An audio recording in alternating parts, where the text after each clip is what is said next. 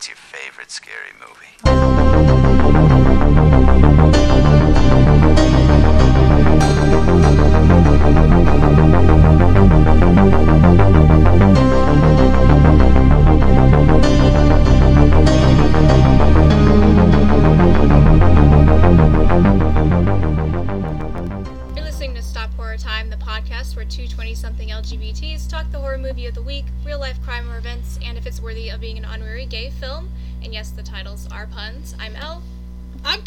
Hello, and we have a special guest today. Would you like to introduce yourself? I'm Xander. Hey. yeah. Xander's cool. He's a jet. And so, uh, yeah. So, I thought we should bring in some help here because what what we're about to do is insane. Uh, for our 25th episode, we wanted to do something special, and so we decided to cover all four Insidious movies. So that's what we're Boom. doing today. Woo! Because yeah, I just I couldn't pick just one. It's such a solid, solid Yeah. series.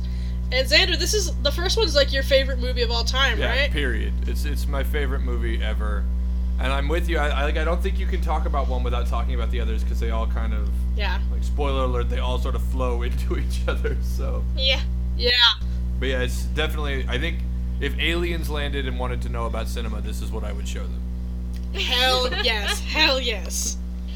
That's Busted open the. That was the alien raid yesterday for storming Area 51. Yeah. We're gonna show them Insidious. do. Just show up with my Insidious DVD.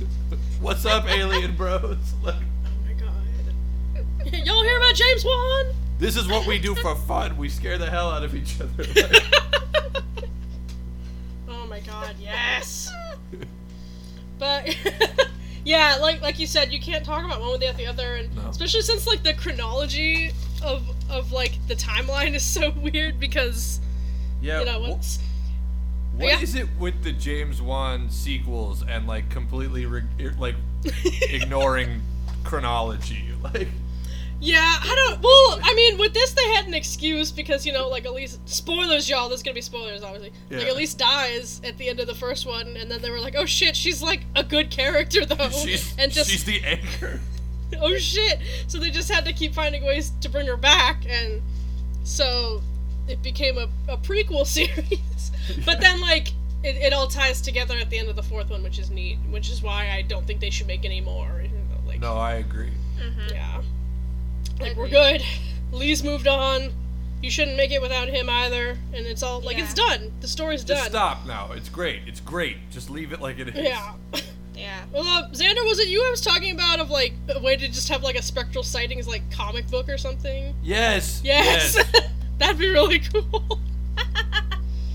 I want like a real Ghostbusters like '90s animated show. yes, Like- please. With Specs and Tucker. Specs- like, Yes. It's like a magical hot pocket or something. Yeah. A show literally only the three of us would watch. Yes! I think it's great. Worth it. There are dozens of us. Love it. All right, so I guess let's just go right in with the first one, with the first Hell yeah. Insidious. You know, written written Yeah. by wi- eh, written by Luna, who wrote all of these, and directed by James Wan. This was this was their pick me up after Dead Silence, which they don't like to talk about because that was like uh, they did Saw, which you know blew everyone's ass off, and they're like and then did Dead Silence with the studio, which interfered too much with everything they wanted to do, and they're like, that was a shitty experience, so let's just find something that we can make, you know, for cheap again. Let's go back to our roots, make something low budget horror. And they worked with some guy named uh, Jason Blum. Am I reading this correctly? He never, he, he never went on to do anything. so yeah, this was early Blumhouse, um, and it just fucking, man, like I was aware of this. I didn't get to catch it in theaters the first one, but I like the way people talked about it. I they're like, this is something different. This isn't just like another horror movie that's like shit out into the world. And I'm like, oh really? And so Uh-huh. I, fi- I finally watched it when the second one came out, but we'll get to the second one later. So I saw it in the theater. Oh hell yeah! Um, because the other guy who worked on this was uh, the guy who did Paranormal Activity. Oh yes, uh, Oren Peli. yeah, and I was like, well, I like James Wan and I like Oren Mhm. Peli. Like this could be great. And like, I I wrote down when I left the theater like this is the horror movie I've been waiting to see my whole life. Like this is the movie I've been waiting to see since I knew I wanted to see scary movies. And I was like so stoked on it when we left. So Yes. What about it? What about it was everything that you like wanted? Well, I we had talked about this before, but Yeah. like the way that they used the language of like dreams Mm-hmm. and like nightmare logic to make things scary and like it did not rely on jump scares. And I know people like to show that thing with the with the demon Yeah. behind Mhm. Yeah. as like a jump scare, but I don't think that was used No. that way. Like I didn't I didn't feel like it was cheap at all. Like the whole movie was really unsettling Yeah, because and like the opening credits I was Oh, go gonna say because jump scares usually mean like the scene is building up to it and it's something you expect, but that was just like in the middle of a people talking, yeah, and so that's why it was so effective. broad yeah! daylight. That's why we're like, oh shit. But sorry, go on. Yeah. And like I, that opening credits to that movie are so Mm. Yeah. scary, and like you don't even know who that is until Mm-hmm. the very end. But like the the woman in the the woman in the dress is the there. violins. The extreme, yeah, the later extremely problematic. woman. Parker Crane problematic fave. But we didn't know that then. We were. It was an innocent, simpler time. Yeah. Ugh. We gotta wait. Got, I gotta wait to talk about too.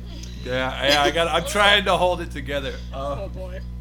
But I just really love the way that they use like nightmare logic, like the way that they move houses, and so you know it's the right house, but it doesn't Yeah. feel right.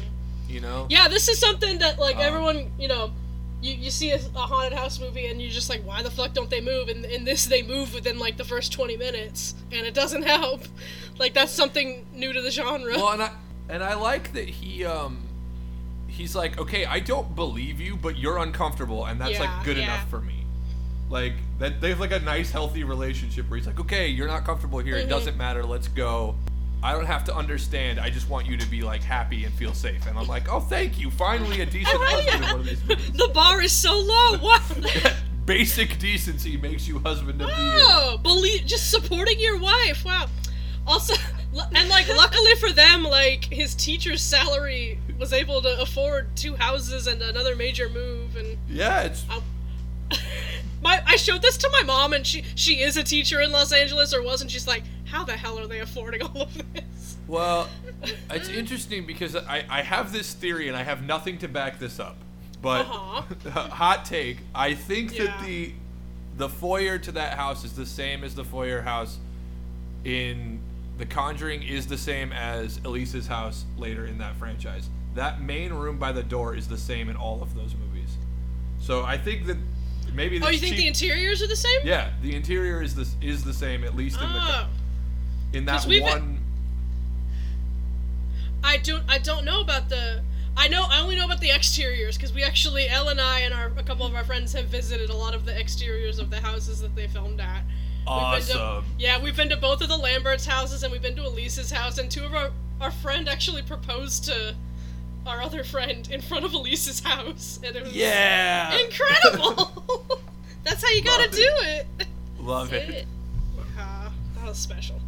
So yeah, I don't know if they actually filmed it in there or not, but I just meant in the in the realm of the movie, like how is Oh yeah. this this this high school teacher affording all of these houses? I guess you sell it. Well, she's she's supposed to be like a composer of something. Yeah, Maybe she like yeah. hit it big. She brings home the bread in this family. Love Like, that. she's really Oh. good. Is she? No, just kidding. Uh, I choose to believe that. yeah. Yeah. Well, well, I mean, Xander, you're the musician. You've heard the the songs that she's like plucking out on the tune. Is that good? Is, the, is she I a mean- musician? He, what I've learned as a musician is that it makes no difference whether it's good or not. Like lots of very successful people make terrible music. Yep. True. Make True. the make the monies. I shouldn't Like, I rag mean- on Renai so much. I I think the entire Chainsmokers discography is like eight piano keys. So like maybe she did that. Maybe she played those yeah. those eight notes and made fat stacks. I don't know. Uh, Well, good for her. Yeah. good for her. And I, Get it. I just, I also love like, I mean, I just love the design of all of this movie, not just the houses, but then, I mean, the designing of the further is like such a fucking feat. I think like Oh yeah. the world building that this series does from the beginning is just incredible. Uh, that's why it was Well, such. I've- oh, sorry. Go ahead. No, no, go ahead. I'm sorry.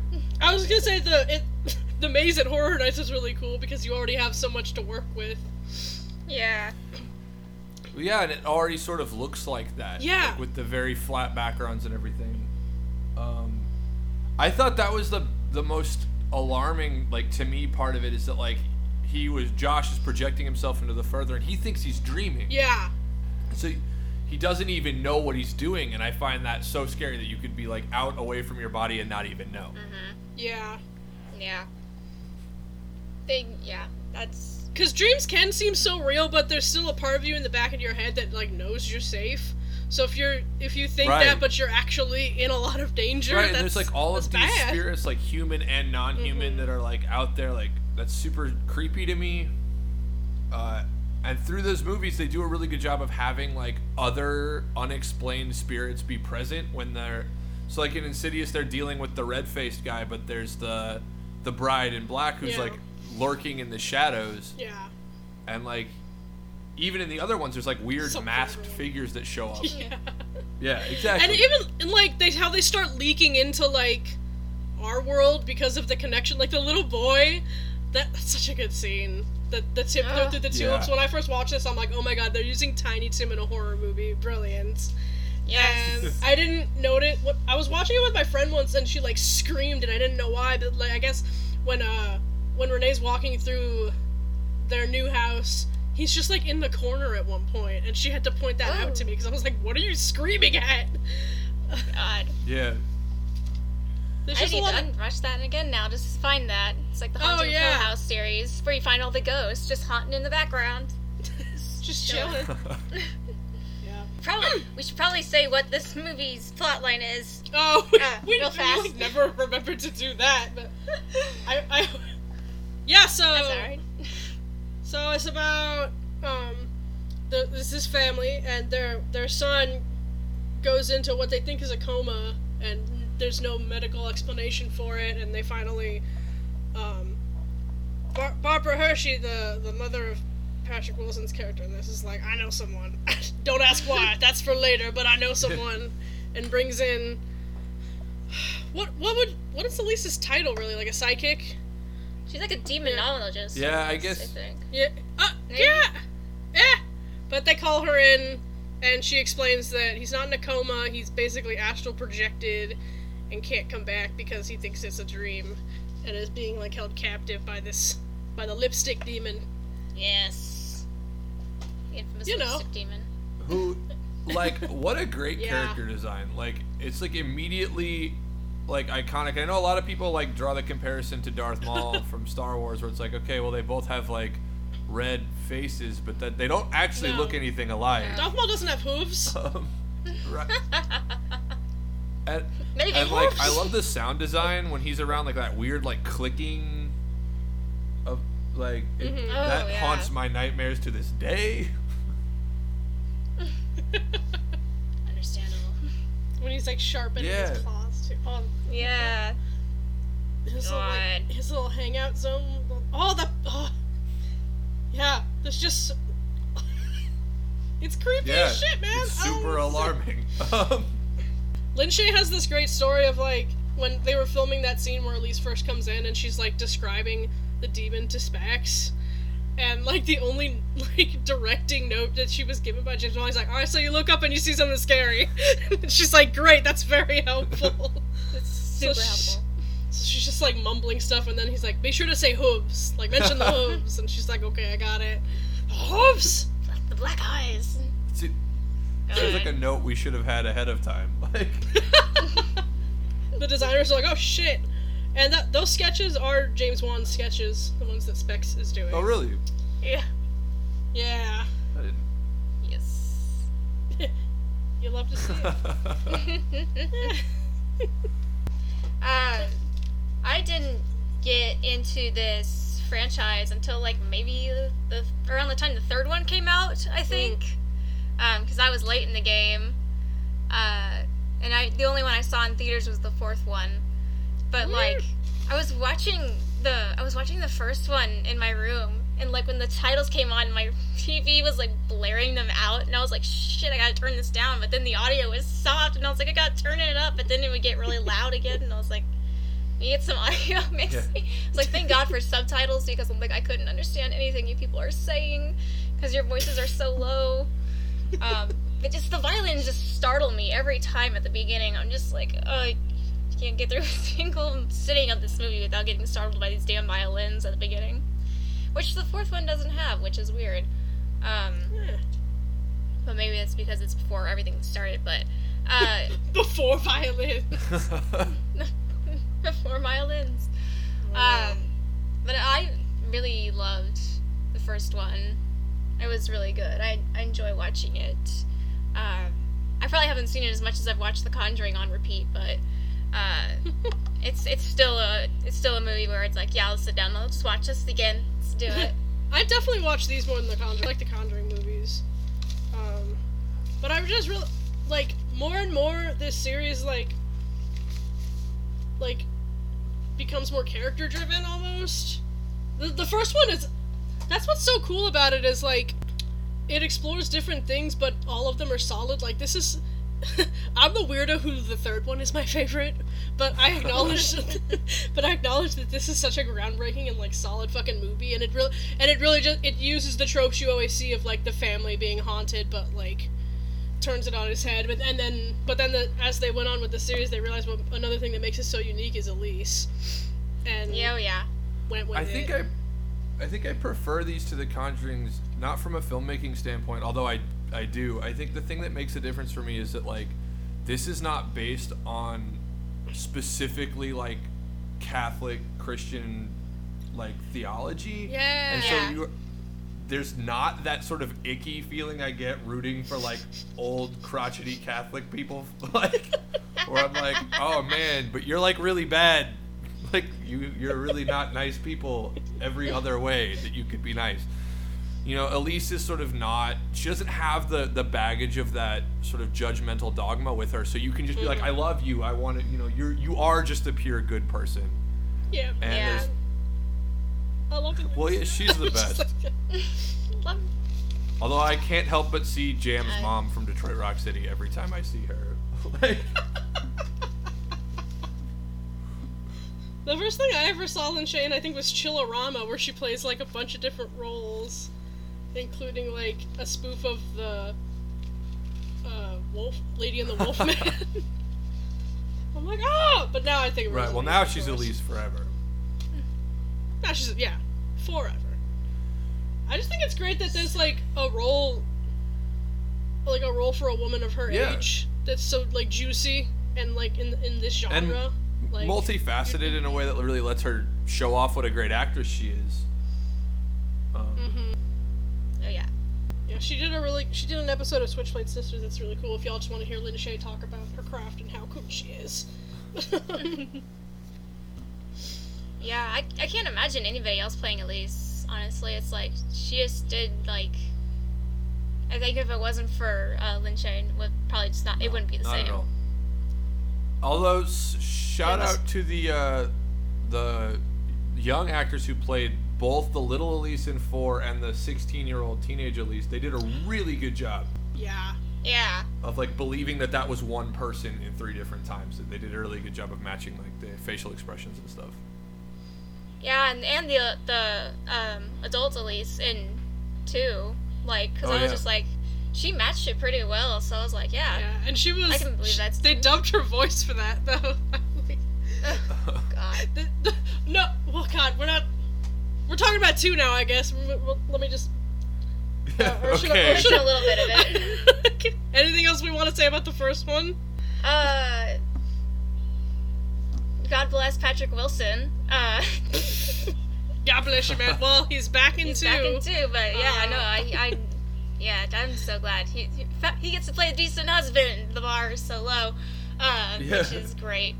Uh, so I'm I'm sad, glad for that. And uh, Rose Byrne was also just so good in her role. Yeah, I love also. Rose Byrne. So I also I can't think of another movie that to talk about the end of one for a Yeah, second yeah. that like that switches antagonists at the very end like that that works. Usually that would Yeah. really annoy me. You mean from the lipstick demon to the to the bride or whatever? Yeah. And how she shows up in the opening credits, they never mention her again until they, the pictures start showing up, and then mm-hmm. she's there when he's in the further. I was like, oh, that was cool. Yeah. Like, uh, the, one bad effect in that movie is the uh, is the Elise death at the end of that. I was like, that looks super fake and bad, which is weird, but because you're so good at everything else, but. Do you mean like her dead body, like the the? Yeah, it just looked bad. Yeah, it just was. I was like, y'all, come on. Like, you have like five minutes to film this, but I have a whole theory about that too that I'll save for another time. About what? about why there's one bad effect in every James Wan movie. You're right. Uh, that could be a whole episode. be. You better not talk shit about the octopus in Aquaman, though. no, so I, I think it's specifically a horror thing, and I think he's doing it on purpose. Yes. Well, go ahead. We, we got all the time. We're, this All right. episode's gonna be All so right, fucking fine. long. Just do it. So I don't know what it. You've seen The Exorcist, yes, both of you. yeah. Oh yeah. I figured as much, but you know, you know, uh, you don't want to assume. I think that there's something about that movie, and I don't know what it is, that's too real for people. Like it's too visceral, and it doesn't go away at the end, and so you you're left with this sort of lingering sense of reality with that. And I think that James Wan is trying to be more considerate of your Ah. life. And so there's one bad effect at the end to like be like it's fake, it's not real, it's okay. and to sort of blow out the candle and like end the ritual of watching the movie and like let you be done and walk away. And so because he's too good to be making stupid mistakes. We both Yeah. think that, you know, like Yeah, I think he's- a literal genius. yeah, I think he might be the best ever. And so Yeah. It has to be intentional and I think it's meant to be like a way to let people walk away from it. I like Dig it. that. So I like it. this is the level of apology I'm gonna go to to defend James Wan. Please, if you're listening, please please confirm. It was on purpose. Well, what's the like okay? What's the bad effect in Saw Ooh. that he puts in? Well, so in Saw, I don't think he'd gotten that far. I don't think he'd developed it yet. But see, Saw is based on a really human evil, and so Yeah. you don't have to let it go away because it's. We all Yeah. know that that's real. Yeah. But when you're talking about supernatural evil, I think he's trying to be like, this is just a story. It's just a story. It's just a story. Like, It's fine. and. I mean, they do that in the paranormal movies too, the paranormal activity movies, where like there's like one kind of silly thing, and it lets you put it away. Mm-hmm. You know, like the end of Paranormal One is Yeah. really stupid. like, yeah. and so, it, but it the rest of it's great. So you you feel all of that fear, but then you get to go home not thinking about how something could pull you out of the fucking out of your bed and drag you down the hallway. yeah. That's fair. Something I still think about all the time. I remember seeing that that movie and just like, just like, can't, I. This is before I got really got into scary movies, so I was just like, well, there's no sleeping tonight, I guess. There's, I'm like, people sleep with their Right. door open. I'm like, you're just inviting demons into your bedroom. That's what you do. Have fun with that. Right? See, although I gotta give it up to him, the the the boyfriend in that for being pretty cool too. Cause I like I love my wife, but if that shit was going down in my house, like I gotta go. I'm sorry, I love you, but like this is I cannot deal with this right now. Like. I don't know if you saw that Ouija board catch fire in our living room, but like I can't be part of this. Like, Yeah. Got a blast. yeah, got, got a blast. Like there is too much crazy white people stuff going on here. I need to go. leave. Gotta go. Yeah, you gotta get out of here. Oh, I hope she's listening. Oh, she- Oh no, we were so we were playing like Resident Evil Seven, where you like have to go rescue your girlfriend, and she was watching me play. We're playing it together, and I like turned to her in the middle of this part where you're going through this like sewer water and there's bodies coming up, and I was like, "Listen, I just like don't love you like this. I'm sorry. Like, like I am not doing this shit. Like, Oh my god. oh my god. It's like, like nor, nor should you love me like this. Like if it comes down to this, leave me there. it's It's, okay. fine. It's fi- I just move on. It's fine. Yeah, I'm dead. It's fine. Like, just go home and be happy. God. I feel like boundaries like that are. That's important. called boundaries. like, yes. There's a line. Yeah, man. After what eight years? What else is there to say? You're just like, yeah. Well, right. right. I, and I told her it's like, don't take this the wrong way, but like, I'm just not here for this. Like. I, Oh, I, I need this to be like a thing in a horror movie now. I, I feel like realistic depictions of relationships need to make their way into movies where some where somebody's just like, nah, it's cool. Like I can't do it. nah. Like Or the people that are like in the movie where they're like, "Do not come," and it's like you should listen to them. Just like don't go. yes, just don't do it. Just don't do it. If like if y'all get a call from me, I'm dead. Like don't come. It's a ghost using my body to try to lure you to some scary ass place. Don't do it. I would never call you for help. I would never put you in that kind of Okay. danger. Okay. Got it. I'd probably still be a dumbass and come to help you, but that's on me. I appreciate that. You got me slipping. That's on me. I ap- Ca- yeah, you you caught me slipping. Hey, I'm the dumbass that went ghost hunting. Okay, so like I'm yeah. asking for this shit. God. No, I always talk about how I don't want to be like one of those white people statistics in a horror movie. But then one time I was home alone because my parents were over in Los Angeles before I was gonna go over, and I was upstairs and getting ready to go to bed, and I heard this loud boom come down from my dining room, and I was like, I'm gonna go investigate. I know I'm gonna do it because I have to go see what the fuck that is. I like grabbed like my water bottle I had because I was like, this is the only thing I had up here that's like anything that looks lethal enough or hard enough to hit somebody at that time. And my cats had knocked over a dining room chair, and I was like, "You asshole! Scared the shit out of me. I thought someone was gonna come murder me." And yeah, that's you know, I'm just like, yeah, I'd I'd end up in a horror movie. I would, I'd die in like the first ten minutes because I decided to go investigate. So that's on me. don't, don't. Yeah, see, I, I don't have that impulse. Like, You're so lucky. like, listen, if if whoever broke in wants to kill me, they're gonna have to come up here. I'm not gonna die exerting myself. You'll have to kill me first. Just come You can upstairs. come get, you come get me in bed where I am. Like, At least I'll die comfortable. yeah, exactly.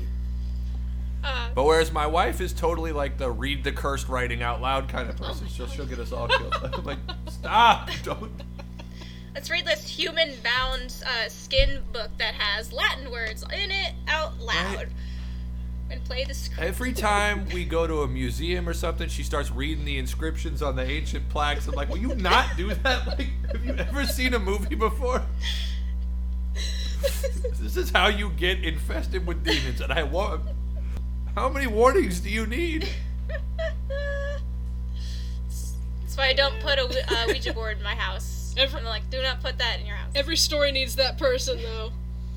Well, El, do you have? You said you have some little uh, true event story. Speaking of dumb Yes. white people, I'm sure you have Heyo. some stories of some. I do. I'm like, we gotta transition. We gotta keep Gotta- going. Um, so yeah, I found this whole list of people who have talked about uh, ghosts that have followed them throughout their entire life because, as in these movies, these ghosts follow them or demons, like even if they're not prominent in all times, but they're still kind of there haunting them. Uh, so there was one girl named Amanda. She wrote into the website Your Ghost Stories to share about the dark presence that had followed her throughout her entire life. Uh, since she was a child, she would see a figure looming in her bedroom doorway until it zipped into her closet, and then the entity would come and go as she got older. Uh, but she always knew that it would be around. Uh, it's like she was in tune with it almost the entire time. Her most recent run in with the thing occurred while she was in bed. She heard the presence rifling through her essential oils and felt it lean over her. essential oils. Oddly specific. essential oils, not the essential oils. She feared that it wants to drive her to hurt her family. I think it likes to attack me mentally. I'd get images of hurting someone or seeing them suffering. I would never hurt anyone like in the images it showed me. It actually did this before years ago. It showed me hurting my son. I snapped and I took pills. So that was her most recent entry, and there hasn't been anything since. So let's hope that everything's okay. Yikes. Um, and then there was a man from Australia who described a lifetime of paranormal activity that not only got him into trouble with his parents, but also seems to have ruined one of his relationships. Uh, they started their mischief when he was a child, manifesting themselves as a white cat and splattering black paint over his bedroom walls. Years later, uh, his clairvoyant fiance told him that he was being followed by two spooky children and a sinister spirit who gave her the heebie-jeebies. Her words. um, Good words. Good Uh, then fast forward 18 years and his engagement has been called off. Uh, one day, a stranger approached him to tell him that it looked like he was being followed by three spirits that gave her the heebie-jeebies. So it's like, all right, all right. I'm I'm glad that that lady saw reason and was like, huh, there's three spirits following this guy. Like I like him, but I don't have I don't have this. Like I I can't do it. I'm not dealing with that. Got a blast. right like that's something you got to disclose to me on our first date. Like I want that right away. Something follows me, by the way. Right, right. I guess in, in Are you followed by any spirits of any kind? Is there any heebie-jeebies going on with you at all? I, I need Yeah. all of that information up front. I guess in Josh's defense, he didn't remember that he was being True. followed by a demon. so Right, right. They did a real bad job with that because they're like, "Oh, it's cool. Just like don't ever astral project again, and you'll be fine." Like, and don't ever What? don't ever get your picture taken again. And like right, like that doesn't se- like you guys didn't do anything, in this economy, right? impossible. right. So, I don't think not not a lot of queer elements in Insidious one, uh, if at all. not just Specs and Tucker's like bickering. That's Yep. like, only 'cause- That's about it. I don't know. I I felt sort of a, a there was a thing about the distance between those two brothers that I think could have been coded that way a little bit. Oh, like the other But brother. The Yeah. ah, um, and sort of you know the the secret that makes the one brother different kind of thing. But that's just me reaching a little bit. But I was watching it with that lens, like trying to see stuff. what's gay in I- this? Well, Yeah. you know, you're trying to have some kind of analysis, and like Oh, for that sure. did occur to me that that if they had followed those brothers more, there might have been more of that. Eh. Well, let's talk about two then. But look, but they they packed all of that away. They're like, for okay, two. yeah. yeah. the way I describe Insidious to people, I'm like, okay, so here's the thing. It's it's the worst one, but also the gayest one, and also like the most fun, but very transphobic. God. So but super, super duper. do a lot to unpack. Oh, okay, so let me talk about Elise being dubbed in this one now, finally. Yes. And, and, like, because it's like younger Elise, but uh, Lin Shaye has such a distinct voice, and James Wan said that he got the idea to dub it from a League of Their Own. Oh my Which- god. I love. Yes. I love this. Um, because I guess like Geena Davis dubs her like older self in that, and so he's like, obviously I need to use this method for my next horror flick, and I love him for it. yeah. Um, the oh fuck, I didn't write down her name, but the girl that plays Josh's mom, like the younger version, she's in a lot of horror. So shout out to her. She's in like House of Yes. the Devil and stuff.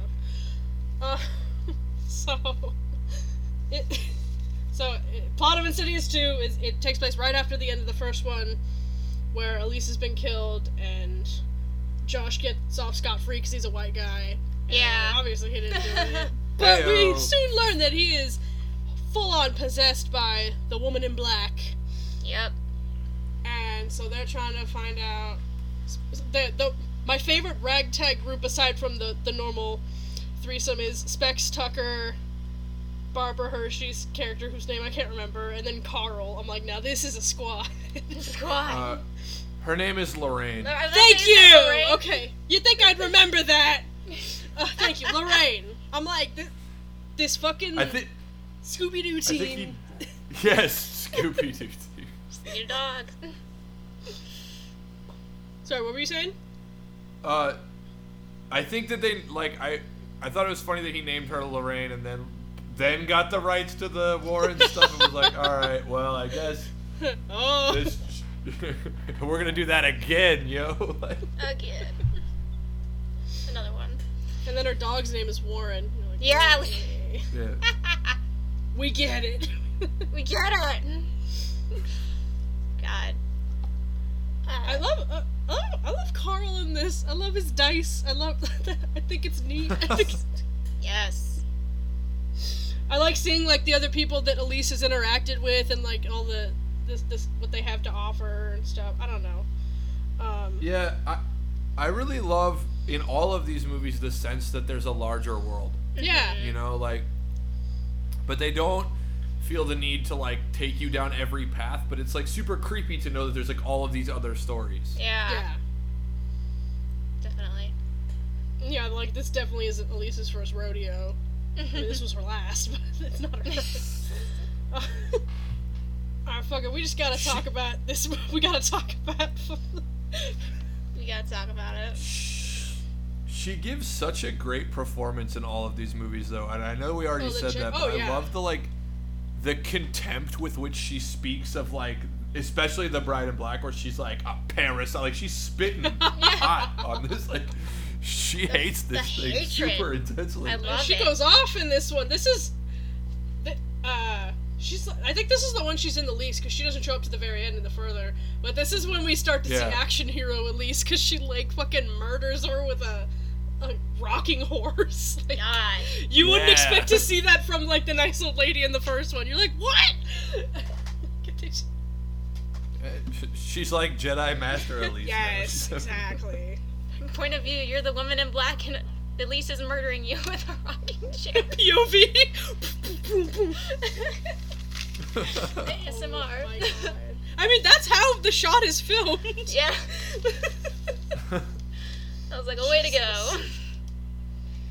Um, no, yeah, Um, it's Insidious 2. I was like, when I was uh, watching it, and Josh was at home, and I was like, how is this bitch not sitting in jail at this moment, or does he just have bond? Uh, he's on, he's on a bail or something. I'm like, who's got stacks loaded this is for a this? white man. yeah. He's a white boy. Well, I missed entirely how he got off on They that. do By that- the way, I just, I was, I had to grab something, and I just missed how he got off scot free. Can someone remind me? Oh, it's super flimsy. um, they're like, it, it is so only would this happen for a white guy, like, because they're like, oh well, the fingerprints don't match. And you're like, what? Yeah, don't they? But he was alone in a room with a body. Don't Like- they, they say that like the hands were too small or something? Or am I mixing that with the Pushing Daisies episode? Yeah, it it was a whole thing about the the fingerprints and the hands and everything, but like, because the ghost did it. Okay. yeah. But I was like, if you were anybody else, they'd be like, hmm, person was alive, left alone in a room with you. We came back, they were dead. Yep, you're Yeah. going to jail. But uh, you know, and then they move into her house, which I thought was also pretty flimsy. Like, What is it, Lorraine's house? like Well, yeah, they're like, well, you killed her. Let's move into her house. oh, you. Well, they move into Lorraine's house. They don't move into Elise's house. Is that what you mean? They move into yeah. I, you're right. I'm sorry. I got. So, Specs and Tucker go to Elise's house because they're like, well, that's, I guess in, well, obviously the fourth one hadn't been made yet, but in the fourth one we learned she had a brother, but I guess he's still in New Mexico when this happens. So Specs and Tucker go over to like, deal, do what you have to do when someone you love dies and like deal with the house and estate and everything. Yeah. Um, well, I guess they're still living there too, huh? So Yeah. Yeah. They are. There's so much. There's so much we learned that So much. they also didn't know while making this. um, this is the first time we get to see the reading room, Elise's reading room. I love Yeah. it. You love to Yeah, that was super cool. hmm Love it. And um, you get to see more Specs and Tucker in this. I love how he like Tucker like um criticizes the framing of the old video of Josh when he was a kid. It's like this is amateur. Yes. I think Tucker is the unsung hero of this whole franchise. So he is. God. I I especially loved his uh his boom mic like gun thing that he makes in the fourth one. God. oh God. my god. yeah. And he's Yeah. like pointing it like you could use a microphone to fend off ghosts. I just love it. I, I love him all the way through all of these movies. Oh, absolutely. He, him like blasting through the wall at the when everything has already happened. Yes. They got knocked out. I could. I'm like watching that scene where they're like getting Carl ready to go in, and I'm like, you're putting your lives you're putting your life in these guys' hands, and they're like arguing about the code word and shouting quesadilla. Like, I, oh, this movie's iconic. I, it's lunchtime. It's quesadilla time. Quesadilla. yeah, oh my god. This it's it's it's fun. Um but yeah, it's Woman in Black. let's talk about that. Oh, All right, are we yeah, gonna, let's do it. Yeah. Might as well. so here's the thing. Here's It's fucking ba- yikes.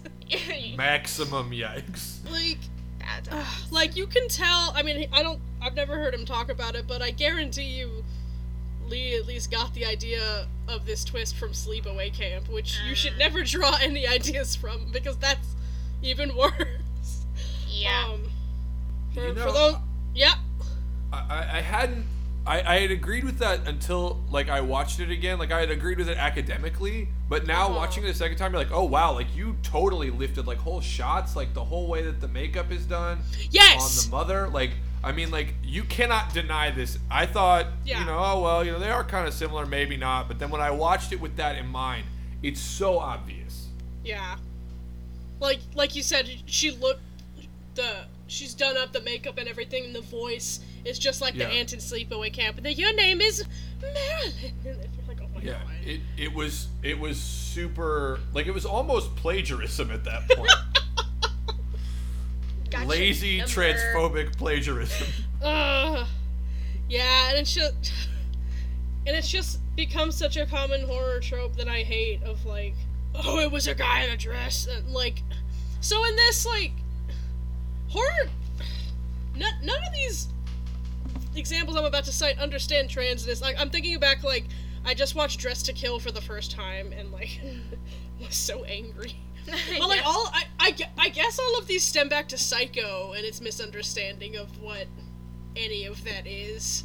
Yeah. Um, but that was the '60s, and people still just don't know what the fuck to do or what, or not how to not demonize trans people. And, uh, Well, what's interesting to me too is like I feel like especially with Psycho and the story that that's based on, Yeah. like you got the causality all wrong. yeah, Like it's your it's your fucked up transphobia as a society that that like pushed these people out to the point where like Yeah. that stuff happened to them, not the other way around. Mhm. Like it's your treatment of these of these people and your dehumanizing of them that like was causing the mental illness, not their identity. Yeah. Like and I find that super frustrating. And like, I don't know. Maybe I'm going off too much. No, no, we're we're supposed to be going off on this. go off. But it's it's like if if it's you you got parts of it correct, but you missed the causality and you blamed them, not you, which is who you should be blaming. You, society, not you, the two of you. Me? It's our fault. I'm not, I'm not laying it directly on you, but like, and it does seem to come up like way too often yeah. Yeah. Like even as like the reason, the complete reason why anybody would do something mm. wrong. Yeah, and just look. I mean, in general, I mentioned this. I think when talking about it, about how like a lot of the queer coding in horror is always the villain, and it's like their otherness that Yeah. led them to do these things, and so that comes up a lot with Yeah. like quote unquote trans villains. Like, Where like like spoiler alert for real life, like the villain always looks like me, like always. like sometimes they have a bad beard, but like otherwise, like you should definitely watch out for dudes, like white dudes. They're the worst. yeah, it's true. As as the representative white dude here, I can tell you. Be scared. We're not cool in general. S- yeah, I, I see a group of white guys, and I'm just kind of like, I gotta cross the street. I gotta go. Floor it. I. Right? Like I, I just, yeah, I'm just inherently just like, uh, nope, can't do it. Can't do it. Well, it's it's like not fun to have to try to be like, I wonder which totally innocent group of people you villainized in your own mind and have weird psycho opinions about, sir. Like, Yeah. Big time.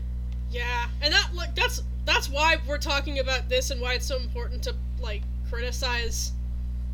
I mean, tr- uh, representation in, in, of transness in general, but especially in horror because it's so demonized. And it's like that's why like trans people are being fucking killed in real life is because you don't understand them. Right. Yeah. And that's a problem, and we should address that. Like, I went on a rant when I heard, uh, heard a bunch of you know cis, uh, straight men talking about the ending of Sleepaway Camp 2 in a very like, like, Irresponsible way. They Yeah. were just talking about the like, so like it's Yeah. this twist ending, and you find out, whoa, Angela has a dick, whoa, and I'm like, what the fuck are you saying? Like you, are you gonna address the rest of this issue, or you're just like, what? 'Cause that's the problem. Like, a- unfortunately, a lot of horror is just made by straight men who don't know the harm that they're causing. Yeah. And I think that was the case of Leigh Right. in this. Obviously, he's a very nice man. Um, and he, in in his most recent movie, has a non-binary character played by a non-binary actor. So I'm giving him a little cred uh, later on in life. I really appreciate that. I know we all Yeah. like, were so stoked when that came up in Upgrade. But yeah, like, and that's just why I think it's important to always have the conversation. Is sometimes people don't know the harm they're causing. I, I agree, and I, I think coming from that privilege, a lot of times, uh, I notice this with with I'm friends with a lot of white guys, being one myself. It's like who I went to school with and stuff. But like, I feel like there's no appreciation for the responsibility that you have. Like they don't they don't want to take any responsibility. Um, but I think that like what you're saying, like I feel like Leigh Oh, got yeah. the message. And like tried to evolve as a person, which is like Yeah, cool. That's, all what you can do. It's- Yeah, really is. Um, cause like the only other example I can think of like was uh, when Silence of the Lambs happened and Mm. Buffalo Bill and all that. Cause like it wasn't the intention of what they were going for, of like him being like trans or something. He's just like hated women so much, um, and he wanted to like, you know, all that shit that went down. Yeah, Um, Jonathan but- Demme has gone on Yeah. record being like, "Oh shit, did not mean it to be that." Yeah. And it's like it's so it's like not even like sometimes it's not even like malicious intent. It's just simple Mhm. ignorance of the situation. And so yeah, he since like you know come out and apologized about it. So it's like, um, and I think that's it's good when they hear this criticism. Like even if it like wasn't directly at him, like I don't know if he saw us talking about it, if Leigh saw us talking about it or not. Or maybe it was just from like so much of like him learning it over the years. But to have him like jump from Insidious 2 and then you jump to Upgrade having a non-binary actor playing a non-binary character Mhm. was really it was it was so awesome to see. It was like yes, Yeah. just me. I love it. That It's me, great. the hacker formerly known as Jamie. Xander, this will all make sense once you watch Upgrade. yeah, Yes, I have it sitting Oh, here. I have not watched it yet, but too. I'm looking for. Need to watch forward to it. So good. Uh, I don't know if either of you watched um, Sons of Anarchy at all, but they did a really excellent like um, trans storyline with uh, the the representation with the actor was not great, but um, they did a a story where a character falls in love and like then there's that scene that they always do where like the the trans character is forced to sort of reveal themselves, but. Uh, they handle it super well, and I was like, "You guys, you did it! Hey, way to go!" Oh well, it, they like these, you know, big sort of tough biker guys. Like, I seriously don't care. Like, I fell in love with you. It's like really nice. They do a really good job. It's like the last good thing that that show does before it goes completely off the rails. Um, but they, I felt like they handled that romance and that sort of, um, in a really kind and appropriate way, which I mean was not is is still not the norm you know, and, and should be. But Uh, yeah, luckily I, I wasn't I really think we're moving anywhere that, forward. sorry. Like, the, there's a trans actress on the new season of um, American Horror Story. She's from Pose, I think.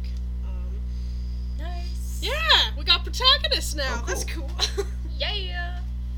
I love it. too bad I'm at war Too with that show anyway. yeah. But good for them. I Yeah. support Those who them in don't know- regard. do you want Do you want to tell the story? Otherwise, fuck that. so I was trying to film a promo video for an author that I like. He's got a book coming out. It's set around a lake.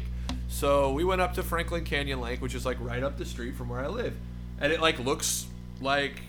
I mean, well, it looks like Camp Crystal Lake, which is why they were filming American Horror Story up there. But they're not. It's it's Labor Day. There's not even filming up there, but they're like have all these signs like no photography or video of any kind, and they have this security like patrolling it. I can't even film a public lake. Like the FX network thinks they own a public lake when they're not even shooting anything. So I'm at war with their show. Like that. That that's that lake belongs to everybody. That's Lake. Hey. You jerks! Like, come on. You're not even filming. Your stupid show's not even that cool. God.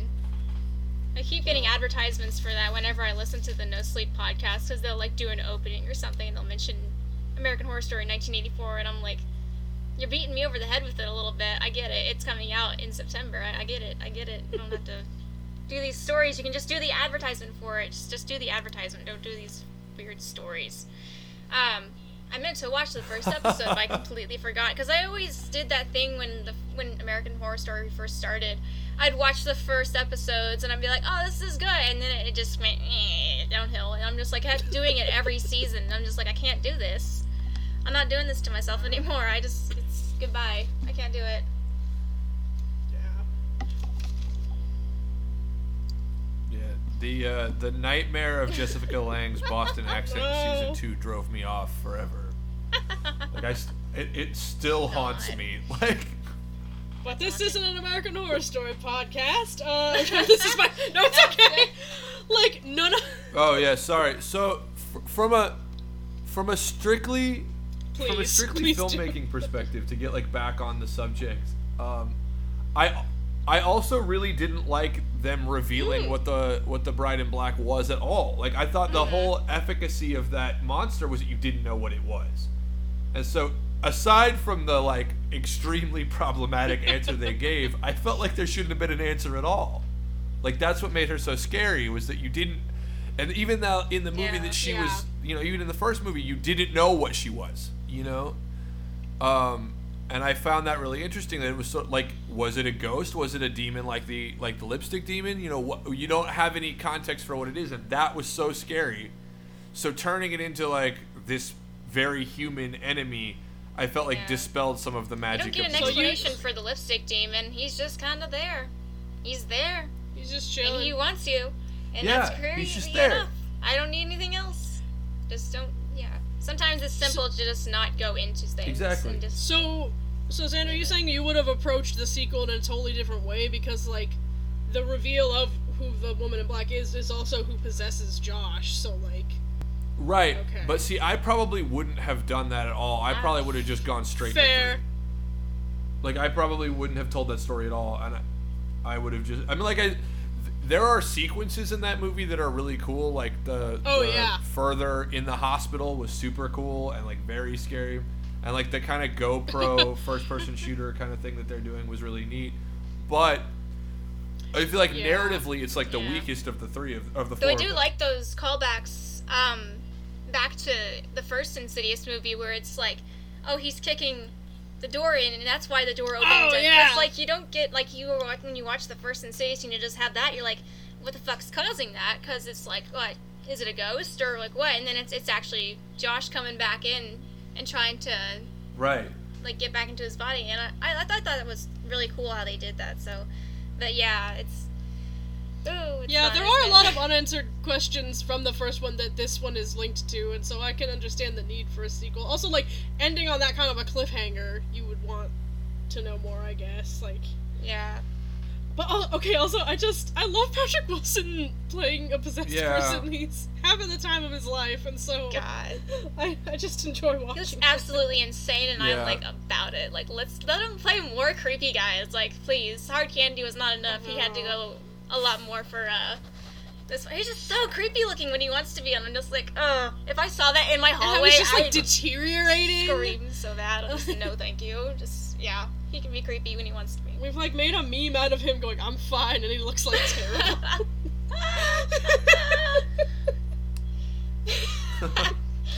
yeah. And then there's just the, the whole scene with the knife and what does Parker Crane have behind his back? Like, I love that scene, okay? And then Specs and Tucker not helping at all. Yeah, just gets thrown God into the bless wall, and them. then that's it. He's out.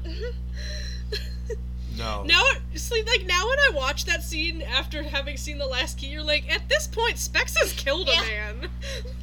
think makes you think. I'm just gonna get myself knocked out as fast as possible. Like that's, I can, I can feel that. Yeah, I just don't want to deal with this. Oh, Um, but no, yeah, I I like it as alright as a sequel. Um, yeah, I definitely agree that it is the the weaker of the four movies, and especially with all of its issues. But I, it's it's still also like besides that, it's still a ton of fun, and just them arguing over the the Oh, code yeah. word. It's just like when are you gonna bring up? Oh, yeah. Oh my- beautiful. Oh my god, the the leg touch. like touch. Just look like what are you doing? Ah! You love Yeah. to see it. You do. And I'm like Tucker landing on Specs. God. when gets. Don't even talk to me. talk about it. Talk about it. Um, yeah, I was like, I forgot that part, and I was like, I, I was texting Kate. I was like, he landed on him.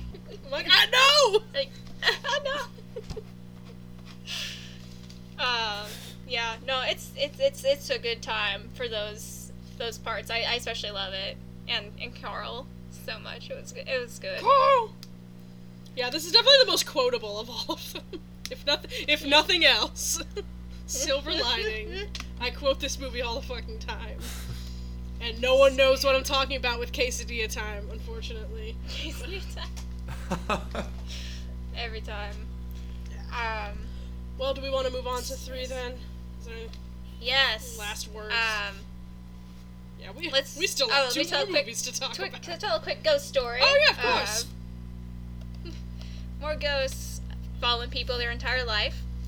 Uh, this one's a little bit longer, so it'll be the only one I'll do. Um, but this guy's Redditor Zach1392. He apparently had a long life uh, hate hate relationship with a brood of ghosts that followed him from home to home under the leadership of an quote oppressive demonic ringleader. His first supernatural experience began when he was a child, and his mother heard an old woman talking to him in his room, but of course he was all alone. Following that experience, Zach saw what he describes as a shadow trying to break into his third story window and a presence that would make everyone uncomfortable in one particular room of the house. And even after his family moved to a new home, he believed that the hauntings continued. He even thinks the ghosts talk about him. He works the night shift, and he said, I would come home around 4 or 5 in the morning. I'd walk in and hear someone say, hey, and I would respond and get nothing. I'd seen a woman in the kitchen who looked like my great aunt. My mother was sick and sleeping downstairs, and when I walked in, a voice whispered, she's sleeping. I have had the front door yanked out of my hand. I have even seen a deadbolt turn by itself. I have walked in on conversations only to hear, Shh, he's here, be quiet. Uh, so I'm just like, yeah, you're you gotta go get an exorcist or something. You gotta go get you gotta get somebody out of here with those ghosts. Um, yeah, that's that's that's Redditor Zach thirteen ninety 2's experience with ghosts. So See, this is Uh. we, we need like a multi-denominational exorcist Avengers. Like we got like a Catholic priest and like a Buddhist monk and like with like all these people who have to go Wow. together and like find a way to work together. Well, okay, it's funny you should mention that because that's what The Exorcist season three was going to be if it hadn't gotten fucking Yeah. canceled. Oh, Bastards! Fox. it was gonna be Marcus teaming up with everything you just said to fight the Catholic Church. I Ah, love it. Why? Where is this? Like, it's gone. Fox, like, and it's so interesting that it got because we were just like when the first season had ended, and we were like begging Fox to renew it. yeah. And this was before Marcus's bisexual storyline actually happened in season two. Yeah. And it's so interesting that they canceled the second season, and they also canceled Brooklyn Nine Nine when they had uh, Rosa Diaz come out as bi on the show at the same time. Oh, they didn't Even cancel it because Marcus popular. was bi. They canceled it because it was the lowest rated show on the network. So they say. Although- to be fair. so they say. I will say, like, I really, uh, I've just started watching season two because I haven't, I hadn't seen it all, right. and I'm really loving. Like, I feel like often as a bisexual man, I see when I see bisexual male characters, they're typically played for laughs, like the, like. It's something that's like amusing to people, and I really like that they didn't do that. That they played Oh, him no. as like, uh, Yeah. a, a, it's just like a part of a, a facet of his being Mhm. and like I don't know. I, I know that it's like a small complaint, but I feel like it's always played for laughs, and this must v- really annoy gay men too. But like, uh, it's just weird because I feel like confident bisexual men are not often represented in media in that way. So Mm-hmm. Yeah. Yeah. Definitely Plus- need more. Marcus is great too, so that's He's just cool. great all around. I just love him anyway. Yeah. Looks at my Marcus tattoo. Ah, yeah, I think I like him. Yeah. But yeah, so that's what the What- that's what Exorcist season three would have been. The Bastards. This would have been such a I great know. movie Yeah, it sucked. It was just Thulu. or show. yeah, it was like it was literally like the lowest rated show on the network, and Fox gave it a second season just because it was so fucking good, and like there was a lot of fans being like, please, and but they just couldn't do it again, especially with the merger. Like I get it, but I'm also just really fucking mad about what could have. But I'm Yeah. still Still mad about mad. it. Wish another network Yeah. had picked it up. Like Lucifer can be saved, but not The Exorcist, I guess. Yeah. Why does that I shouldn't talk shit on Lucifer. I've never seen it. Well, and I really love the concept of like evil being like based on your belief, like demons sort of Yeah. attaching you based on what you think too. I don't know. Did you ever see that movie with the the Dybbuk box and the the Jewish ghost, and they had to go get uh, Yahoo from New York to help exorcise it? Yeah. Oh my gosh. I don't know. It's it was not like a good movie, but it was like really that was a cool concept. Yeah, man. you know, and Okay. they, they execute it really well. Um, and I, I feel like it would have been an awesome show to see like a bunch of different belief systems have to like work together. Yeah. Ooh. Yeah. Like, is this one of yours? No, no, I think it's one of yours. Like, Go off. Go off. Gotta go do it.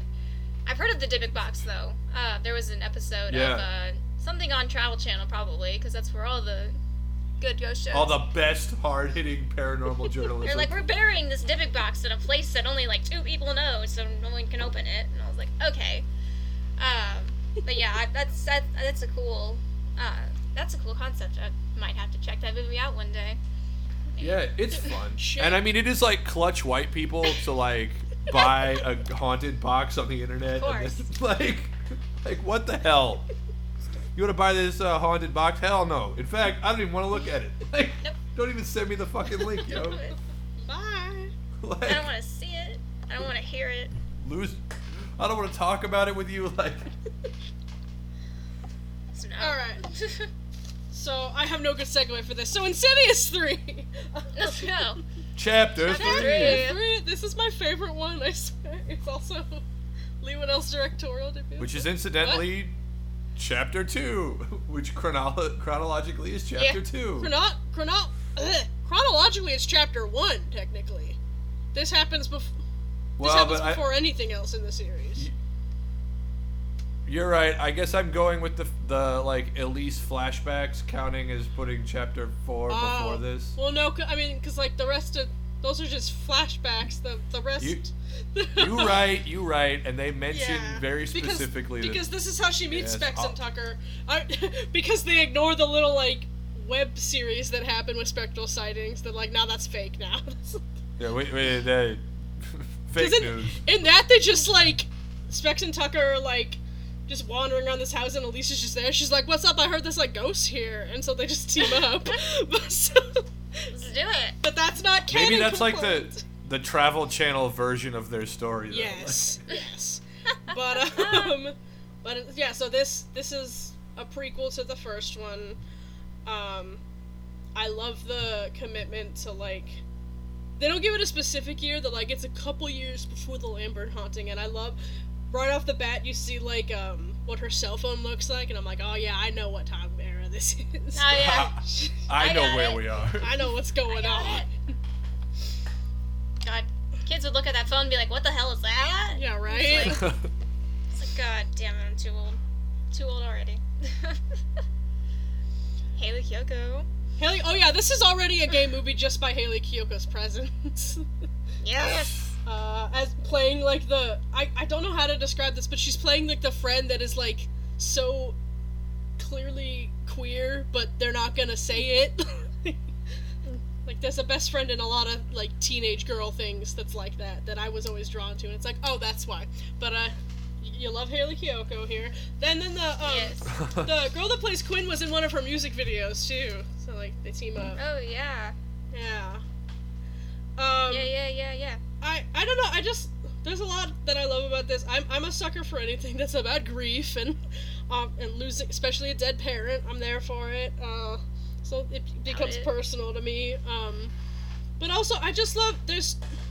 Like, we've already talked about what a great character Elise is, and then you, and then this you have a more conventional final girl that's like a teenager in this, but the, but they're both kind of having their own story in it, and it starts with them meeting, which is cool, like right off the bat. Yeah. Um, and and they're both dealing with grief in their own ways because you know she's searching for her mom and trying to reach her, and Elise has just lost her husband, and it's just kind Yeah. of like in her own kind of further in purgatory and just like and afraid to do what she does best for a living and like helping people because she's afraid to go back and deal with um the demon that's following her that we see that we learn we learn later on about that. Yeah. Um,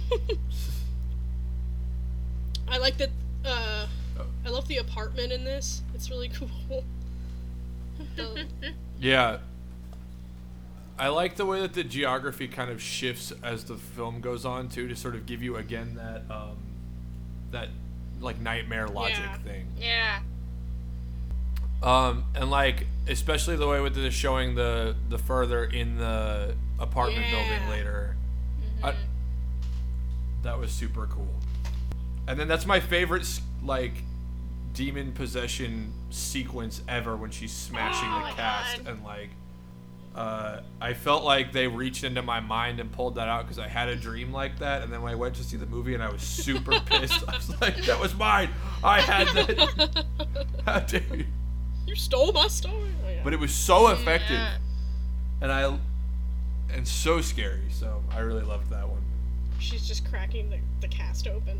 Yeah, good. To, and- Right. Well, and I like the idea that like the the the demon doesn't care about the the damage to the shell that it's inhabiting. Like I found that really interesting. Just doesn't care. It's like I'll smash this open so I can semi walk, Right. but a little bit better. This Uh, also this also brings a new element to the the lore because in the first two were about astral projecting, but in this one Quinn is affected because she kind of dies for a second, and that's why it's Yeah. latched onto her. Yeah. Which I thought was cool. That that when I first saw this, the car the the car hitting her. You can usually tell when someone's about to get hit by a car, Yeah. but I couldn't tell in this one. Yeah. Does that make sense? Yeah. Absolutely. Absolutely. That startled the shit out of me when I took Well, I, I- was like, God damn it. It was such a it was such a misdirect, and I think that's what shows how how talented Mhm. they are as filmmakers. That even though you like know the language, so to speak, of this genre, they they still yeah, subvert. that's what, you're you have to do, especially nowadays. Like, especially horror audiences, they know what to expect. Like, Yeah. Right. Well, and it's that the language is so it's been the cliches are so common now that you really have to work hard to subvert expectations Yeah. without being insulting. Oh, yes, Jedi. Um, yeah. Thank you. I wasn't gonna say it. I'm like, you're gonna subvert expectations, at least do it well. Um, that's get physical. Thank you so much. I agree you. completely. Finally, some good fucking. ooh, tea is being this. served, I guess. I was like, someone's gotta say it. I'm gonna say it. you know what? I'm about to say it. say it. Um, it's important. It's important Yeah, to like- acknowledge. if they should feel if, bad. if you're gonna subvert expectations of an audience, at least do it so you're not insulting me and like doing it badly, and like yeah. doing it all like just throwing away decades worth of character and like knowledge and stuff like that for something that doesn't make sense and that that whole movie could be an entire episode if, if this was not a horror podcast but yeah. Um but just like the way that horror does it like i feel like they they do it quite well whenever they they try to. Either they fail or they they succeed and i think they still succeeded i think pretty well in this movie so. There's a moment in the last key I'll talk about when we talk that like is a prime example. Yeah. We know. Yes. But um, okay, I gotta talk about. Even though this is my favorite one, I love to uh, just totally rag on Quinn as a character. Because, but but the thing is, like, it makes sense because she's a teenage girl and you're gonna make dumb decisions. But as, my so here's the thing about Insidious three: you do not prepare for a monologue for a college audition the morning of your audition. She's like, I have to have it. I'm memorizing. I'm like, it should already be memorized. You're not gonna get into this fucking school. You don't deserve to be in this fucking school if you're memorizing your monologue right now. also, that's not where you hold college auditions, especially for schools in New York. Like, it's not gonna be in a big ass theater like that. God. uh, although, shout out to James Wan's cameo in this. Uh, yeah. Which brings me to another thing. The uh, so uh, James Wan has a cameo in this as the like director of the theater school, but then he also is in a photograph with Specs and Tucker in the second one, and I'm like, do they know this guy in this world? Is that is that their vibe? It's just I mean, they're they're not always hunting ghosts. Maybe one of them like does musical oh, theater please, on the I hope side. so. Like, I hope it's Tucker. What are we Specs? like I, I hope it's But, Tucker uh, too. Like, I went to a Q&A for Oh yeah, With oh that my God, that's how he gets them. Yeah, I went to I went to a Q&A for the most recent one and they asked what Specs and Tucker do like for day jobs and Angus Sampson just goes masseur like right up to the Oh. mic and in a deep voice. I'm like, oh okay. okay. And Leigh said that Specs is probably like a film bro and trying to be a filmmaker. I'm like, that makes sense. Yeah. This is my OC. Yeah, I His can name see is that. Steven. Steven. I mean, he looks like all the dudes I see on computers at the Starbucks by Oh our work, like all the time. Yes. One hundred Oh, percent of them come into look like Barnes and Noble all the So- time. God. Don't have that in Missouri, but like, I, I can believe it in LA. Yeah. yep. Oh, you better believe it. believe it. Yeah. Uh, It'd be so much worse if your Barnes and Noble had a Starbucks in it, Kate. It'd be so much worse. there. Oh yeah. People are always so pissed that we don't have a Starbucks, and I'm like, there's one down the street though. Is that too inconvenient for you? Uh, It is. Is it is it wrong for me to take joy from Yeah. that? Like when they're mad about it, like I like feel better. Like, be mad about it. Yes. You gotta walk out of this bookstore Like- and go down the street. Yeah. God. I mean, they still leave Mm-hmm. coffee cups, half full coffee cups on the shelves. You people don't deserve a Starbucks. God, when I worked for Starbucks, we had uh, we have not Starbucks. I worked for Barnes and Noble, and we had a Starbucks cafe in our Barnes and Noble. And like every every fucking every time, I would go in there, and Yep. if I had to do a closing shift, and we were going around making sure everything was picked up, there was always at least one or two empty or half full cups on the shelf and I'm like this is how we get damaged books people because you leave it on there and then someone's gonna bump on it or something and get knocked down and then we have a giant waterfall of coffee smelling books now and it's like you don't Yeah. deserve to have this Barnes and Noble cafe but you keep coming back You're like they're like the animals. first people they're animals they are really I'm sorry but they are they're like the first people that came in No, in, agree in completely. the morning shifts, whenever we had to open the doors, it's always the people who just want the cafe that are there first in the morning. And I'm like, can't you people just go somewhere else to get your coffee, please? Yo, like all of the other Starbucks in Missouri have a drive-through anyway. They do. Like, you didn't even have to get out of your car, They you do. jerk. Like, There's one right Go- outside of this shopping area. You couldn't go to that one. yeah. Ah, no, it's the worst. Um, but anyways, back to. I'm just sitting here doing doing these tangents like, uh. it's great.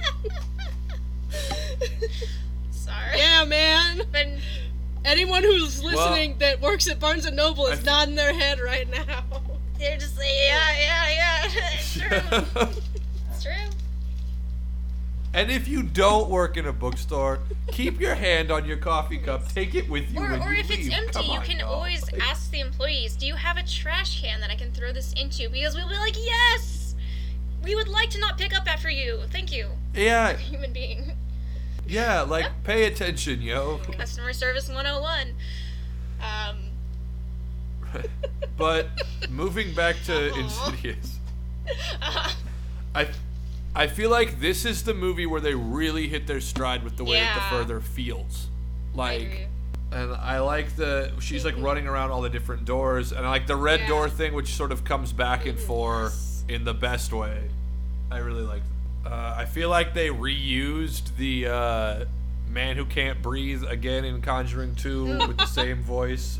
Um, I think that's cheating, James. Which one was made first? You got to get uh, Insidious 3 by a by a This was site. first. Okay.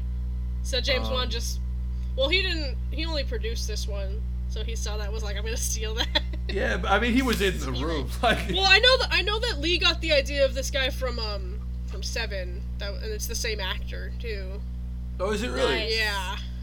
That's cool. Suck, I'll come back. All comes Do back. it again. Gotta do it again. That's awesome. I did not know that. Well, yeah. Well, um, I don't know much about directing, but I think this is a solid directorial Oh, debut. yeah. Yes. Like, Yeah. Agree. I, I never know I- if I'm being biased or not. I'm like, it's pretty good.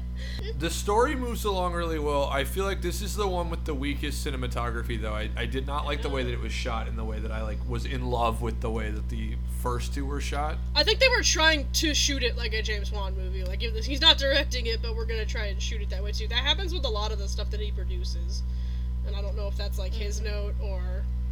Yeah, like they're, they're losing something in the in the translation Yeah. because, That's fair. and I mean, his his camera work is always my favorite part of his hmm. stuff.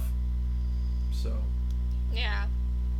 Hmm. you know, again, I keep coming back to the opening scene of Insidious, the like the credits thing, mm-hmm. where like you don't know which way is up or down, and all of that stuff, and the the way that it, they move through the hallways and everything, gives you that sense of unease. And I I didn't get that same sense of unease from the camera work in three. Mhm. Yeah. I think he comes into his own, like, I don't know if it's like his own style or something, but when he did Upgrade, it was not like it was supposed to be a James Wan movie, which was. no, yeah, he got someone that like had, did like music videos and stuff. It was like Yeah. there's a lot. And of, it, it's really There's a such a, jump. It's like, yes, I love I love this. I love how this is there's being shot. bomb movement in Upgrade. Holy shit! Yeah. Yes. You need to watch it. We're so gonna have to do an episode on Upgrade, basically. Is what I'm trying to say. Um, um. So I guess we'll we'll talk about why I like this movie so much. I guess I've mentioned yeah. the Yeah. grief aspect of it. Like I don't know, I. Cause, like the character in this is drawn to paranormal. I think kind of for the reason a lot of people are and why I am is like because you you want that kind of closure closure that you don't get when you lose someone, and so like you're trying to find proof that there is an afterlife or trying to reach them in the afterlife and just to, to find that um and it's i don't know the, the ending just always really gets to me the moment where her mom comes to save her um and like Yeah. that's what gives her the strength that but and like because both of them have that journey at the end she has that and then elise has the moment with um with her not husband um where he's you know telling her you know join me in the afterlife and she like knows that the real guy would never do i can't, remember his name Jack. Jack, thank Is you. it Like, Jack? the real Jack would never ask her to do that. And I'm like, fuck yeah. And so then at the end, she's like, both of them get the closure that they needed in this movie and are able to move on at the end. Like, Quinn, it, it is hard to accept. Like, when Quinn is like, so my mom's not going to come back again, and she's like, no. Um, and that's hard for her. And then, meanwhile, Elise, like, you know, who for the longest time was just kind of like static and hanging on to the past and like sleeping with her husband's like sweaters every night. Now she's like putting them back in the closet. She's got a new team to work with. Her like found fam, eventually her found family, which I think is beautiful. I'll get more into that later on. But it's just, I don't know. It's this movie really is about moving on after grief, and I think it's beautiful. I don't know. I'm just like I'm watching it. and I'm like, Leigh didn't have to go that hard. Holy shit! you really did it. No one asked, and you did it. I don't know if any of what I think what I just said made sense, but uh, no, I, you No, did. totally. I followed you completely. it's a I lot. followed you.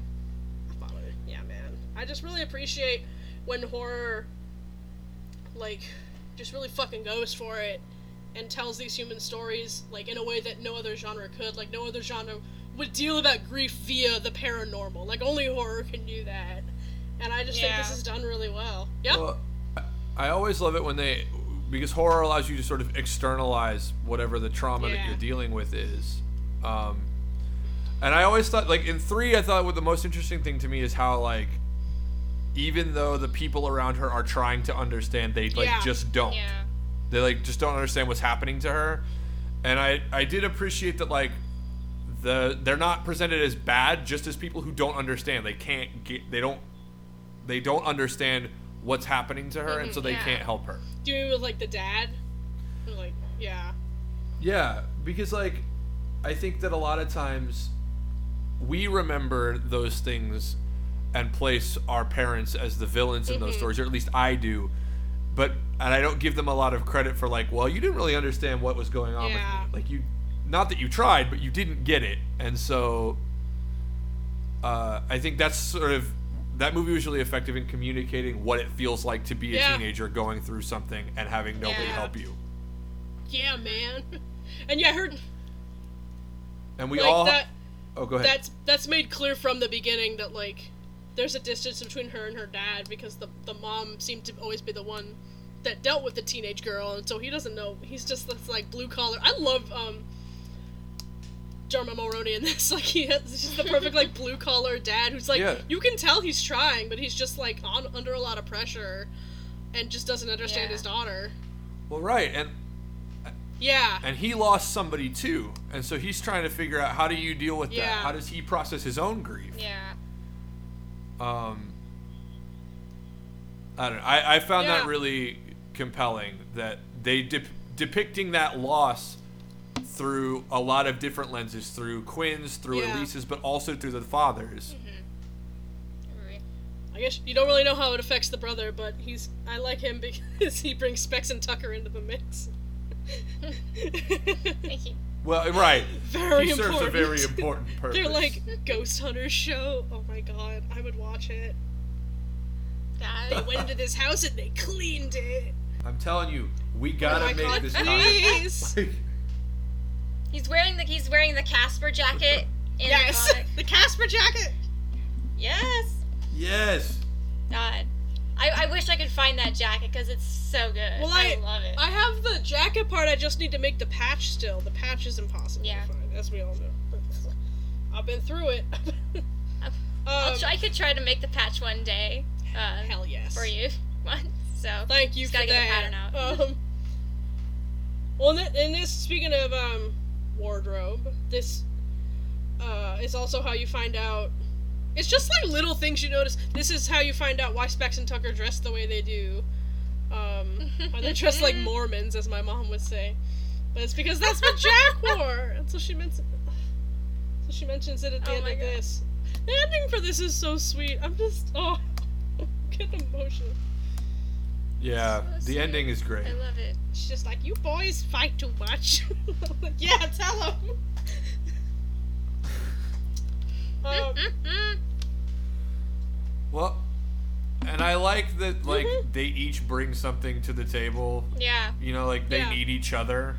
She, like they need they need someone to focus them and keep them from tearing each other apart. yeah. But like she needs a family. She needs Yeah. people to support her too. And I really love when they show up in the first one. Not to ju- I yeah, know we're jumping around, but again, the chronology. Jump around. I I didn't do it. They did it. Um, I really love the way that Specs, when he's talking to the Lamberts, is like, she's super powerful and really intense. So you shut her." up and listen to her. Like, That's. well, I like he's like, this is my mom My and I mom, love her. And she's really good at this, and Yeah. you should listen. And then like when she, and then when she gets there, Tucker like takes like her coat and her purse and is so like like careful with her. It's so sweet. Like Yeah. No. there's a there's a relationship already there. Oh, sorry. Go ahead. and like the res- yeah yeah the re- the sort of respect and mm. love they have for each other i found really charming It's just a unique God. dynamic you don't see a lot, especially in horror. Yeah. It's usually like teens or like But it's like maybe a family can just be Yeah. a psychic woman and her two boys. Yeah. Well, right, and I, I think because like through my whole life, I've had like very unconventional families sort of thrown together from weird people, and like, I find that seeing that represented is super cool. Or It's like a family is whatever you in think the it fourth is. One. I'll have to Oh, jump around again. Is that a good segue? Or Yes. Is Yes. okay. So, Uh, yes, I think that's Last I think that's our Key. segue. uh, directed by Adam Robitel, wig. Um, We love him. so, I love him. Anyways, um, so yeah, this one really delves into the found family aspect because it's after the third one, and now Specs and Tucker are like living with Elise, and she gets a, and this is all about her past and like her her past demons and everything, and trauma. So so yeah, three is about grief, four is about trauma. It's just like it's a wild ride, Yeah. man. It's great. Um, so she gets a phone call about from her hometown or her, her house that she grew up in where shit's happening to the guy that lives there and so she's like i have to go back there. And xander and i were talking before all this about how, how sweet it is that they're like no we're going with you. She tries to go on her own. Yeah. because sometimes that's yeah, she tries to go by herself, and they, they just pull up like they never even gave her Like, the chance. nope. Like, come on, yo, yeah we're a team. yeah You're not 'Cause it going is off like on it's your it's own. important to know the difference between like when you should give a person space and when you have to just be like no like i'm gonna be there for you whether you like it or not like you need this like that's Mm-hmm. Well, and it's such a sweet Yeah. scene, like the look on her face and the way that that's shot. Like, I was just really lovely. getting emotional again It was. Yeah. it's like maybe what she, Well, that they're they're a team, and they're not. You know, I, I know you're. She's scared, and she doesn't want them to go with her because she's scared. But they're like, we're Yeah. not Yeah. scared. We're with you. Like, we're one. and they- It's so cute. and they're like just it. so like like you said they have this respect for her and like love for her the when she's telling them about her past and she, you know and the abuse that she had to endure and she says like the way she refers to it she's like this, this gift i have that you boys love so much like my father didn't like Yeah. Yeah. Uh, sub question. Maybe I'm jumping too far ahead in the plot of this movie. How did uh, her dad not go to jail? Like, like utilizing this is the second time in this franchise that a white guy is found alone with a strangled dead woman and nobody guess does like, anything about it. did they think it was suicide Like- yeah is that why I think that's what they thought. Like, and I'm just gonna assume that like the kids didn't say jack shit about anything. Mhm, So they're like, probably terrified yeah I guess they just thought, yeah, because she gets hung in the movie. So I guess they were just like suicide. Uh, I guess I just Well, feel like that's yeah. a lazy Well, police. it was force. the Well, uh, 50s it was i don't know i don't know that's how actually they- about on point. I'm just saying, every time a woman in Elise's family is strangled, the white guy who, the only white guy in the room, walks away uh, scot art imitates life. So. Like- um, Fair enough. I, I- yeah, I remember when I went and saw this movie in theaters. It was the only one I saw in theaters. Uh, I was the only one in the entire theater, so I could like get up and move around, and it was great. I could yell stuff at the screen, and I was like, I wish it was like this every time, so I wouldn't have to deal with other people all the time. Uh, except for like when it's like brand new released movie that I want to see with the crowd, and then it's like, yeah, let's go see it with the crowd. But if it's just like, I don't want to see this with anybody else, I just want to be the only one in the theater, so I can be obnoxious as I want to be. It was a great time. I feel that in a in a big way, especially with horror. Like I want to watch horror alone. Like I want people to be Yeah. quiet and like let me be scared. Cause like I want to be scared. And when people make jokes and stuff, I'm like, oh, I, I get what you're doing. You're trying to break the tension, but like I the tension is what I came here God, for. I'm, t- I'm fool. like the exact opposite. I love to hear people react to horror movies. Maybe because I, I'm not actually scared by them, so I like to hear people being Yeah. scared by them. Does that make Yeah. sense? No, yeah.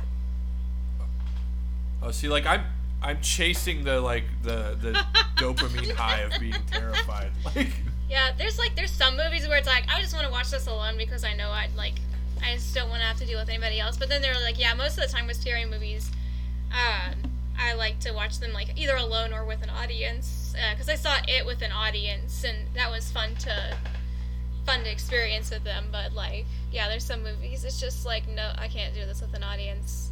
I can't do it. No, thank you.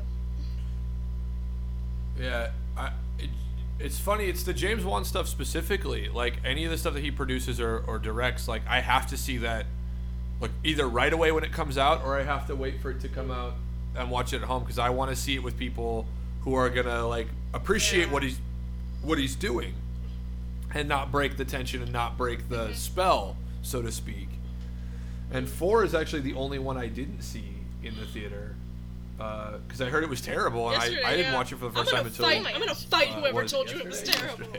Yesterday. God. Um, well, right, Yeah, I'm, like- I'm mad about it now because it's really good. I just good. don't see how you can think this is a bad movie.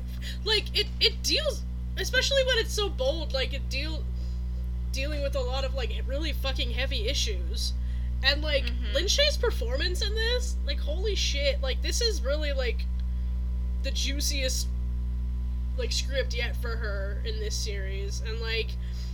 I think that was this was the same year as Oh, yeah. Hereditary, and while like everyone else was like Toni Collette should win an Oscar nom, and I'm like Lin Shaye Oh should my get an God. Oscar nom for Insidious: Yes. The Last Key, and everyone's like, okay, Honestly, like right? I agree. She's really I- fucking good. I She- agree. oh my god. The line that she I- delivers to the uh, key face, that because it feeds on her fear and the negativity of the house. You can fucking starve. Yes. Yeah. Yes. just the way she delivers Yeah. that, it's like I'm like, Yeah. ah, this. Oh, the like. I lost my shit in the theater. I was like, I was like yelling. I was like, yes, this exactly. Like, uh, it was so good. Honest, honestly, It, so it is so, good. satisfying to watch because like. Not to get Well- too far into it and just like overshare with everyone listening, but like I saw this movie came out and I saw it a month after I left an abusive home, and so watching that scene of like her running off, of like holy shit, yeah, and then that you can fucking starve mine. I'm like, yeah, you fucking tell them. like, it was a Yeah. lot. well, she's such a great like demonic Ellen Ripley, where like instead of fighting aliens, she fights ghosts and demons. You're like, I love In you. the third one, she's like, Get come on, 'em. bitch. You tell him. you love to see it. yeah, I love that. Yeah. But yes. I also just love it when old people swear. Like it's just. Yes. like, I, So I don't know. I think because like isn't it like only like if it's PG thirteen it only like you can use like one F word and then if it's more than that it, it evolves up into R. I didn't even think wasn't- of that. This is PG 13, huh? Oh yeah, that was there was their one use of it and they put it in the right We let spot. Lin Shaye say fuck. They let And it you will happen. like it. And I think if you if you've got a PG-13 movie and you haven't gotten one, you should bring her in to say fuck, even if she's not in Yeah. your movie. Yeah, Just have her walk through the background of a scene. She walks in the background of a thing and she just looks at like a car accident so she's like fuck and then she just walks off. Yeah, it just That's it. walks off Here's- perfect. here's your That's all we need. That'll keep that'll keep her working. Like they gotta pay Yeah. a day rate for that. Like, Exactly. So the oh, I want to talk about the the jump scare and like the big jump scare in this that is what I was talking about too, where like subverting your expectations, like and like it's filmed in a way that like it knows exactly what you're gonna expect, and then just says "fuck you," because I'm talking about the where she's Elise is in the tunnel looking at all the suitcases. hmm And like she's Yeah, thinking the, the same trunk. thing. Like whenever she like pulls it down, she like checks with the flashlight to see if anything's Like, there. ah. Because that in any other movie, that's what would happen. She'd put down the suitcase and there would be something there. And Yeah. they Yeah. do it a few times to establish a rhythm of like nothing is there. And then she just opens Yeah. a third one and there's a fucking demon. Oh my god. ah! Lord. well, I love the way that they did the eyes at the end of the hallway too, where like they had like the little reflecting things, so you could kind of see the it Ooh. had that sort of cat eye effect. So when it when it comes Yeah. out of the trunk, it's so scary. I I saw that with my roommate at the time, and she was like holding a burrito during that scene, and I'm like, should I warn her? Like, I could just imagine the burrito going flying, and luckily it didn't, because I would have felt really bad. luckily.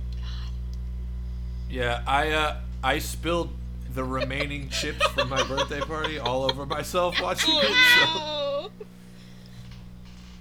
because I was in peak um like sloth. Like I was laying with like just my head raised with the bowl of chips on my stomach watching oh, it. Oh, I love it. completely Love freaked that. out. So Like that's when you. I just feel like that's when you know you're in good hands with a filmmaker, and like. yes. And this was Adam Robitel's second Yeah. feature, I think, because he started out as an actor, and then did Taking It Deborah Logan, which I really want to do another time on here. But I just think. Yeah. It's supposed Yes. to be on Oh my Shudder, God, like, such a next good week, yeah, movie. isn't it? yeah, on the thirtieth. Yeah. What? So yeah, I just really like I really like what he brought to this. Yeah. Like I know that it was his idea to um like the key demon was kind of his idea that hadn't happened yet before he came on board and he kind of like his pitch when they were like looking for directors cuz Leigh didn't want to do this one, I guess. And um Yeah. So when he was pitching it, he was like, you know, there's there's always some kind of like iconic monster or like main monster in all of these, and you need that for this. And the key imagery works out really well. I that fucking scene, that it was in like the first trailer, I think, with the the key extending and then like clicking, and it's Yes. a silent scream. Yeah. Yeah. Holy shit. to shut her voice off, yeah. That was so scary, and like I love Yeah. the way that that works in the movie. Like I thought that was just super. But I also was really into the like orange face demon thing that shows up at the beginning, and they never talk about it again. But like, it's Yeah. just there to to do that thing Yeah. where it's like Yeah. there's lots of There's shit shit going on in this universe. like there, and that things Mhm. even as she's a child, things are drawn to her. And she's already like talking to spirits like so nonchalantly as a kid. Like when there's that one in the room and she's like, "Oh, it's okay, come out," and her Yeah. brother's like terrified. It's like, what the f- oh my god. And He's just like completely just terrified. And she's like, yeah, no, it's, it's chill. It's fine. Yeah, whatever. This happens all the time. You have no choice Uh, to get to get used to it if it happens to you so much. You're just like, this might as well happen. But then they did a really cool thing with that, where like, I don't know, spoiler again, but like where it's not a spirit, and like that Fuck. woman that she sees oh, isn't a yeah. ghost, and like that that was such a cool like twist. And I again talking about subverting expectations, like you're like, oh, she can see a ghost, ergo every Yeah. unpleasant thing she sees is Like, a like ghost. she says, That's like there are plenty true. of demons in this world that are just like real people, or whatever. I forgot what she says to Specs. yeah. And you, And you you beat one with a yeeted an baseball entire bat, which was pretty bookcase cool. onto him. that kills a man. Which, I yeah, I appreciate that you took the just- initiative to not be like, well, he's down. gonna, I'm sure it's fine. no, bookcase on him, crush him you're with gonna a hear that bookcase. squish, and you're like, all right, now he is Oh my god. I, uh, Like, and I think that is a reasonable response to I found somebody with a woman locked up in their basement. Like, I think if you fuck crush him them with a bookcase, I'm ready to be like, this, yeah, this guy locked this- a. This guy locked a girl up in the Justice basement. Now was he's trying done. to kill me. Like- I'm gonna throw a bookcase on him, and I'd be like, "Yeah, let's go. let's do it." bookcase. And the way he him. hits him with whatever he hits him with before the bookcase is like the exact same way Adam hits the guy with the toilet lid and saw, and I'm like, ah! Just gonna redo this again, and let's go again. Got it. That is that. If if Leigh Whannell ever actually He's kills someone, I guess that's how he's gonna do it. if he hasn't yet. That's some some poor district attorney showing those clips in court. Like, we know it was him because this is the only way he ever Clearly. strikes people. Your Honor, look. Clearly, this downward, downward swing. It's the only way he knows how to hit Yeah. somebody. He just goes for it. Like he just like Yeah. hammers the shit out of somebody when he does it too, which is awesome because it's like, no, no half-assing this. Yeah, good This for is him. someone who wants to kill you.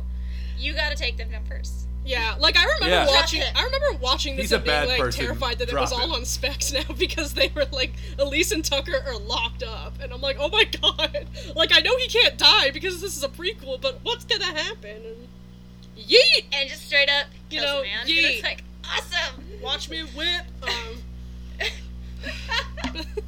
but then, okay, so there is. I want to talk about like. We we mentioned or I brought up here I wrote I found the quote. It's like you know Specs has just killed a man and so he's kind of feeling bad. And Elise says there are Yeah. plenty of demons in this world that are very much alive. And it's like yes there are. But then so the weird thing that this movie does that I don't know how to feel about Yeah. is they they tried to add in because that should be enough. It's like some people sometimes people are just shitty and it's not just paranormal demons. It's just that like people are terrible sometimes and do terrible fucking things. But they try to but then they explain that like the reason that that guy had a girl locked up and also that the reason that like Elise's dad is abusive is because of the demons in the Oh. house and it's like are, are you sure about that? Like I don't, I don't I don't know how to feel about that. How that like wraps up this entire movie that's all about overcoming abuse and your inner demons and everything. Um, if anyone else would like to say something about that. like with that i was i've always thought that like i don't it was that's so weird to me um i don't know i had that like you know the yikes emoji like ugh, don't know about that um but like i feel like those people were already probably shitty people and they Mm. just like it wasn't any kind of like fight to like have this demon like it probably didn't even know it was happening if they were already so shitty that they didn't know that they were possessed that's true. um, to- so like okay. it just amplified their negative like That's like sort that, of how I that's took the it stuff that. Red Skull takes. Huh? Like that. Like that. yeah But I also was Mm-hmm. reading it sort of as like a because the, the father gets his sort of little redemption moment, and so I I was reading that as like a hey, not all of your abusers are like demonic evil people. They're they're like Yeah. not like Yeah. they can have multifacets, and that doesn't excuse what they've done, right? Like they they they, they don't have to Yeah. be nakedly take that, I'll evil to be yeah. abusive and bad. Um, and like for me, like that the the sequence at the very beginning, yeah. um, like the scenes of abuse in that were really rough for me to watch because they were sending me some like intense flashbacks to like real things that happened, and it's like Yeah. clearly they did some research into what abuse looks and feels like because it was really really authentic and unpleasantly Yeah. so but like yep you know people should know Yeah. Well. Yeah. Well, well I mean, okay. it had to be like I was kind of dreading Uh, talking about this one that got specifically. dark, I'm like, well, this sorry. gonna Um. get real personal, y'all. I know. Sorry to. Sorry, we all have to go there. I guess I am excited to see because I guess I think Yeah. from what I've heard about the Invisible Man like log lines, like that that Leigh Whannell is writing and directing. Um, that one's also gonna deal with abuse in a way. And I'm like, okay, Yeah. okay, like, Right. 'Cause, um oh if i'm trying to remember this right the uh in the original of the invisible man like the story of H.G. the H.G. Wells invisible man he was already kind of insane Mm. and like not a good guy when he did the experiment and that turned him invisible and then he started even Yeah. going more mad so it may be talking about like the past before he turned into the invisible man and like all that he did and just like how this amplifies up only his negative traits and I was just like like th- It's like what this the does. invisible man oh my god post production already going on I'm so excited for it to come out next next year oh I'm so excited for it um, yeah, baby. but yeah no Okay, Yeah. I like that. No, I really I like what y'all said about that. Like that gives me a better understanding, and I kind of accept that ending more now because I like this movie's so Yeah. perfect, and then like I wasn't sure how to feel about the whole, especially like you said, the dad's redemption moment and stuff. Um, but Yeah. what Xander said makes a lot of sense. Actually, I'm like, yeah, I've seen my abuser do nice things for people. Doesn't take away what Yeah. he did to me, but yeah. So Yeah. I, I I dig that. hmm Yeah. Right. That Yeah. too. well like Yeah. I've seen my abuser do nice things for me. Right? Like there there are definitely like moments that changed my opinion of that person, Yeah. but like they also they were not always the monster that they were in those moments. That doesn't excuse them Mm-hmm. for being that monster, but it, I think it's important for people who maybe don't have that experience to see that like that is Yeah. there's multifacets. Like human beings are three dimensional Yep. creatures. They're not Yeah, always raving fucking deep, assholes. huh? And then like oh, oh god, also like the guilt that she has about leaving her brother behind is so fucking powerful. Yeah. Oh my god, that scene in the diner. When Xander texted me while he was watching the diner scene, and he's like, "This is hard." He's like, "This is hard to watch," and I couldn't tell if he meant because of Specs and Tucker being awkward or because of like when it oh gets Oh my fucking God. real. And I'm like, "Yeah." Yeah. okay. Okay. Well, it, the, I was texting you while Specs and Tucker were hitting I on like, those "Alright, girls, guys, I was okay, like, guys, I'm gonna okay, oh die. oh I'm gonna die. This is The so awkward. Like, I homophobia want to me throw having to up. I watch want to that leave. scene. Like, How dare he? I don't, I don't know what No. they say after the first three lines because I literally Like, shouted over it. I was so say that. uncomfortable. Oh, like I whole, could not She's a sidekick. cope We're with it. sidekicks. God. Like, what? Oh, it's great. Stop, yeah, please why, stop. Like, why are y'all hitting on your surrogate moms? Like, I like that bit later though. That was fun. What is going They don't know that at the time, yeah. But then the specs just keeps going. He's trying so Although they hard don't not know that at the time. it's just I'm just like stop time. Not just like putting up the stop sign. Like let's stop right here. Let's stop it. Oh please. God. Yeah. Can we address the really uncomfortable kiss at the end of that movie? It's so awkward. like, uh, that's not okay, know. bro. And that's not how you uh, ask for consent at all. yeah, that. like, it would not kill you to like check in first. Like, like, anyways. I'm like she seemed to be like okay, like and then I think she just kind of moved on from it because I was like, oh, you know, like she's a lesbian, dude. Stop it. Yeah. I much preferred the Tucker Gonna eat that jello. da- daughter, whose name I forget. Mhm. Hell yeah. thing where he's like, I'm gonna eat your jello because that's the man that I am. God. Which is, again, a better way to begin a relationship with someone over a shared appreciation of food. That's an interest. That's not like. Mhm.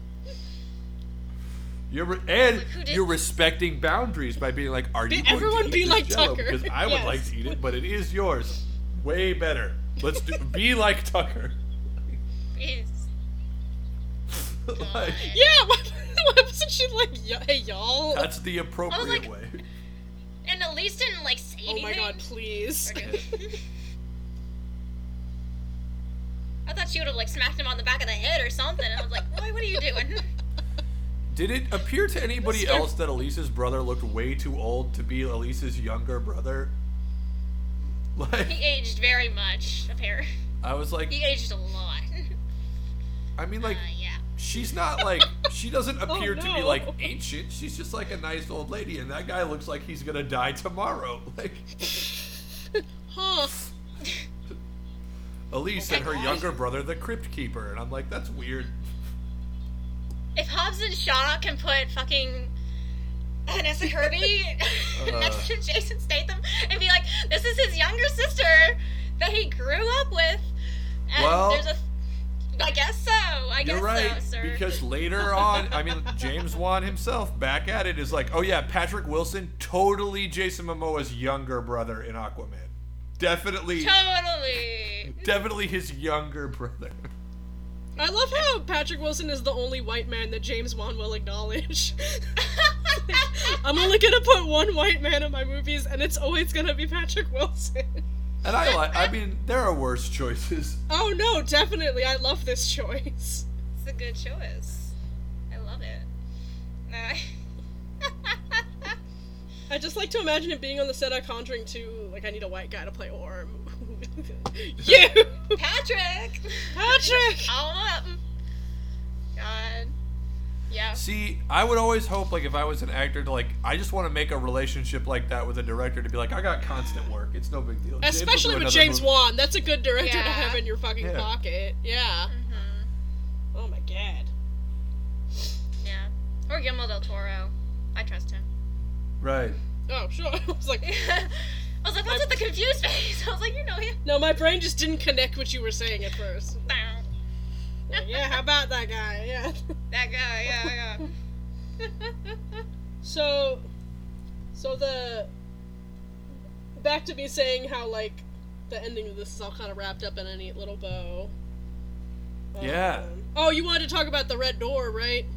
Well, I just thought the red door was really cool, and I liked the way that like it interacted with all of the other movies, and I, I guess Mhm.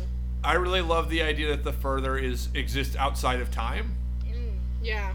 like Yeah. that causality doesn't matter in in the further. Like Mhm. things can happen in all sorts of different ways, and I thought that was really neat.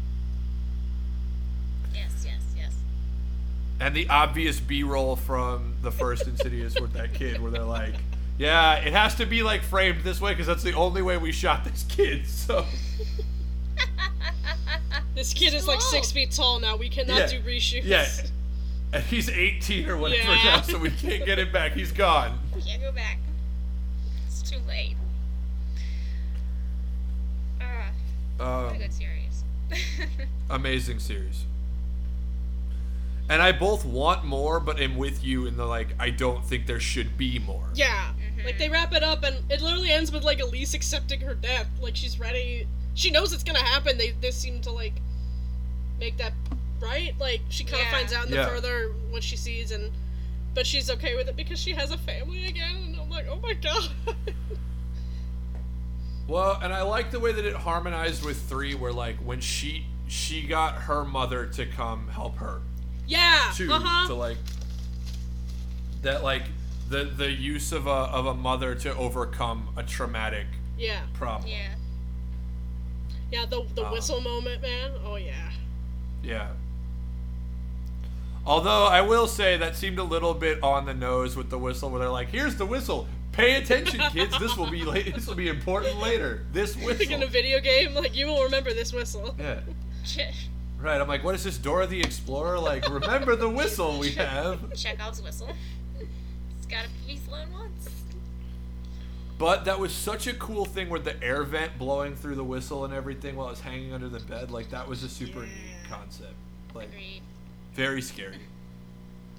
Uh, uh, yeah, I, I don't want them to do any more. Like, if they were ever gonna do something more with the Insidious, like, I we need to do like a comic series or something. Like, no more Yeah, movies. because Yeah. because That's the the only thing to do would be like it would be cool to see like what Specs and Tucker do once Elise is gone because you get a hint of that at the end of the second one. yeah, But they're they're busy, so that's why like a comic or something would be kind of cool. Just spectral sightings. yes, I don't think I would be opposed to another film that dealt with this universe. Oh, But I don't want like I feel like you have to like ditch these Yeah. characters Yeah. now. Like you have to let them true. be. they're done. Like the f- the further is way too cool of a concept to let go, but like you know, like Carl, like all these other people who have interacted with it, Mm-hmm. I think it would be cool to see. give Carl his own movie. It's time. We've waited long enough. yeah, Or you know, like what does the further look like in another Yeah. culture?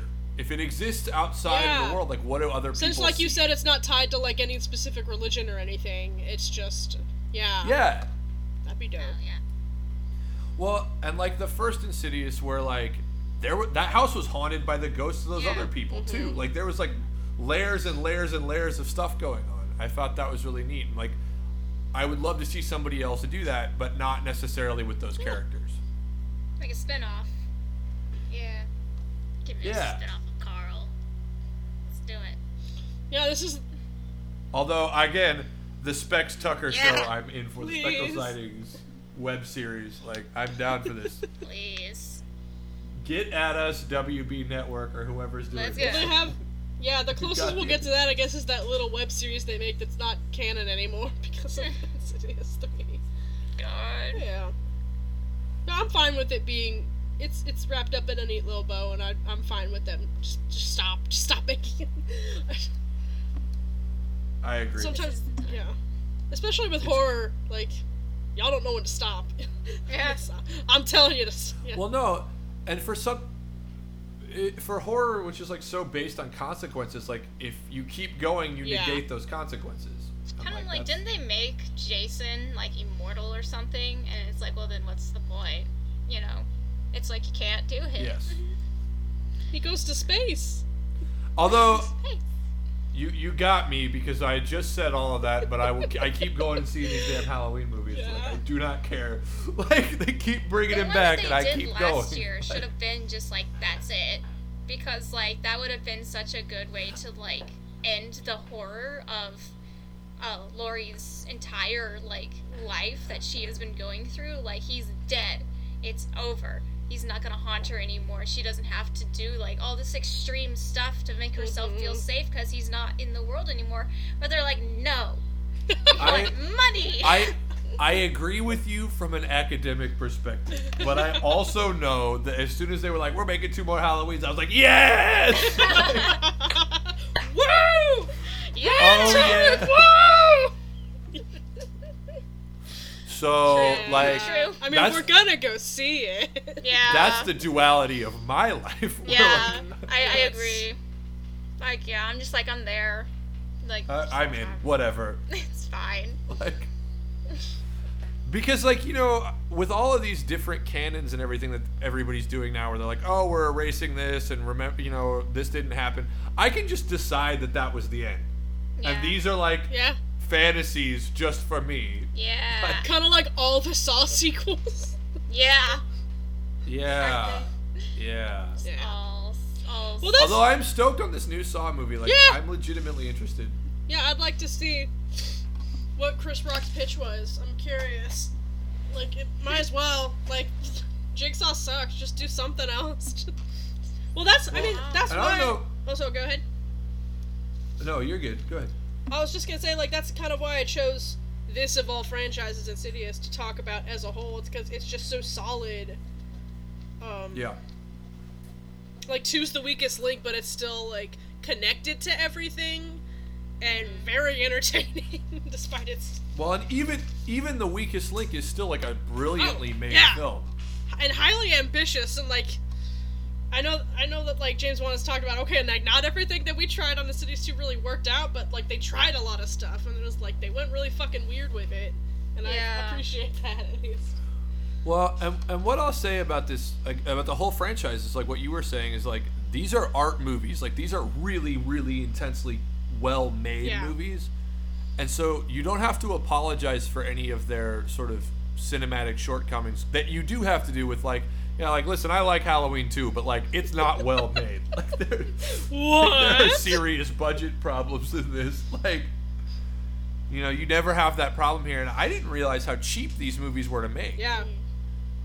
Like all four of them, the total budget for all four Insidious movies was twenty six million dollars, Oh, wow.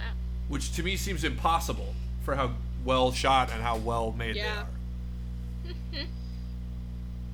I mean, that- yeah, that's that's like The- Blumhouse's MO. Like, we're gonna give you a little bit of money and you're gonna go make a go, uh, movie for us. Like, and it works. Like, Like, I guarantee you, the jerks making American Horror Story spent more than that on this stupid season of the show. oh, this rivalry, I love it. I'm not. I, I'm coming for Oh them. my god. They'll hear me. that lake is public property. I love it. So, wait, so wait, so L, Xander and I have said our favorites of the series. Do you have a favorite of the series? oh gosh. Um. I don't know. Like, I love them all a lot, and I, I really enjoy too. Like, probably the most, just simply because it's like so wild and they're just doing so much in it all the time. Like, even though it does have that the issues that it does have, but like I that probably if I had to choose, probably that one because Holy shit! I know You're cool. defying That's- expectations. I said, no, that's fine. This is like the Mission Impossible two of the series. This is. The... Whoa! We're like it says a lot about you if that's your fave. I love it. Have you ever met somebody who that was their favorite? yeah, my friend Impossible Liddy. That's her? Like- favorite. oh my gosh. I showed it to Huh. her and she's like, "This is the best one." Oh my god. That's an opinion, I guess. If that is a that's a choice. That's a way to feel. Sure. I mean, I think that anyone, anyone who says, anyone who's not, how do I phrase this sentence? If Ghost Protocol isn't your favorite, I think you're wrong. Is what I'm trying to say. You're allowed to have your wrong opinion. That's fine. Um, Bold, bold. No. Uh, yeah, two or like, I guess four is kind of also up there, so it's like kind of back and forth between them. Uh, oh, now we're talking about Insidious again. Okay, yes. yeah. Yeah, no, I fucking love The Last Key, man. I. Yeah, I was really pleasantly surprised. It's surprised. also by that only only one of the franchise with the gay director without Mr. Robitel. Eh, How fucking yeah. This is a queer horror podcast, so I felt like I should mention that. Yeah. Um, Uh, yeah, he's dope. Well, and I, I, I mean, maybe again, it's because I was watching with that lens, but I definitely saw a lot of that in the way that the abusing your child for the way that they yes. were born. Like, um, I was like, oh hey, what's up, uh, homophobia? It's good to see you here. Not. Yeah, that's you still. This isn't even the first time that that could be seen as um that like having like like a paranormal gift can be seen as um queer coding because like in the haunting that too. Yeah. yeah Oh, definitely. God. yeah man the beauty of horror the beauty of Well, and that's again it- the the sort of externalization of Yeah. the internal factor. You know, like. Re- but if it, it's definitely there to be read that way, if you're if you're, I guess, yeah reading your own experiences in it, and so like I saw Mhm. my own oh, I experience. dig in it. that yes So, so and good on Yeah. Elise for getting Yeah. out. And also, boo to her brother, whose name I forget, for be like, I can't believe you left. I'm like, our dad beat me with a Yeah. cane, Yeah. bro. What are you like? Was I supposed to just stick around because it made you sad? Like, I'm glad that you're like so fragile. It's about you. Yeah. Like, Uh, yeah, that was a whole bunch, wasn't it? was a lot much to think about Much to think of. good, good shit huh? Good If movie. we just Like- dedicated two hours to it, I would hope you'd like them. Yeah. Any, any final words before we wind down? Yeah. Just good shit. If you haven't watched it, you should probably watch it. Yeah, I don't know. I don't know why you'd still be listening if you Definitely. haven't watched these yet. but yes. Again, Insidious is the finest film ever made, period. Like, across all genres, and if you haven't seen it, you should go watch it because it's really amazing. to all my friends who like can't watch horror because it just freaks them out too much, this is a good little thing for you to get into, I guess. So you can like be like, oh yeah, I know about this horror movie because I have a friend who like can barely watch Stranger Things. oh my Uh, god. Yeah, it's not her Dork Um, so like she she like gets through it, like, but it's slow going. I think Mhm. she's still on season two. Um, but like I'm like this is a waste. That way, like you can like understand what I'm talking about half the time when I talk about horror movies, and you don't have to watch it. And she was like, okay, cool. Because I'm like, this is like also my mom because she can't stand anything horror. So I was like, I don't have to worry about watching movies anymore with my parents because they'll be like, oh yeah, I'm watching a horror movie, and my mom's like, nope, and she just Like, bye. Well, plus, I think this is also good to show someone who doesn't always like horror because I think a lot of people just feel a negative connotation comes with it because they just expect like a poorly acted slash or something, which I also love. But like some Yeah. people don't, some people don't want that. It's like no, this is a very Oh yeah. complicated, nuanced, incredibly performed and made movie and franchise. So like, it's a good place to start with horror. Well, and all over the place, the the the music, Yeah. the cinematography, like it's all like top notch. And the fact that it didn't get nominated for like real major Thank awards, you. I think Thank you. shows that Bias. Yeah. those awards are bunk. Yeah, because like, Justice oh, for as Lin I did a fake magazine layout of, with some articles about like women in horror the other day, and to think this one quote kind of sums it up how people like who aren't into horror kind of view it. It's like they're all the same. Some stupid killer stalking some big-breasted girl who can't act is always running up the stairs when she should be, should be running out the front door, which was said by Sidney in Scream. Mhm. And like I feel like that's how most people kind of view horror, like in general, like if they're not really into the genre. And it's like no, like there's some really good stuff that's like influenced so many movies just even outside of the horror genre. Um, so like yeah. I think I, I totally agree with you. Coming from a, a music background, I feel that that happens a lot with like genre music too, where people don't anything that challenges them beyond what they're already familiar Yeah. with people assume is bad. They don't like it. You know, oh, it's heavy metal is just a bunch of guys screaming, and it's like, well, no, there's like a lot of nuance to this that you're like intentionally not getting. Be- because you and I think the the the sort of mainstream wants the same kind of movie every couple of years. And it's like if you branch out, you'd see that these these genre things are not mm-hmm. As simple as you're making them out to be. Um, and I think that's why you get a lot more sort of uh, exploitation, but also representation of marginalized people in extreme music and genre film because there's not that same expectation of like the same three white people. Well, a lot of maybe queer people are drawn to horror. Like, there's like, we're having a renaissance, man. We're about to have a renaissance. It's happening. Sam Yeah. Weinman's making a documentary on queer horror and horror Yeah. noir, like, fashion, and it's gonna blow everyone out of the fucking water. So, like, Yeah. we're out there, man. Here. Hell yeah. Well, on that Got note, it. do you wanna, do y'all wanna wind down? Yeah, sure. Uh, So, I'll go. Sure. Uh, it's your yeah. Go I, ahead. I uh okay, I feel bad. I need to watch this again. I watched Tigers Are Not Afraid and got like really incredible news in midway through watching it, and so I couldn't focus on it. But it's on Shudder for y'all to check out.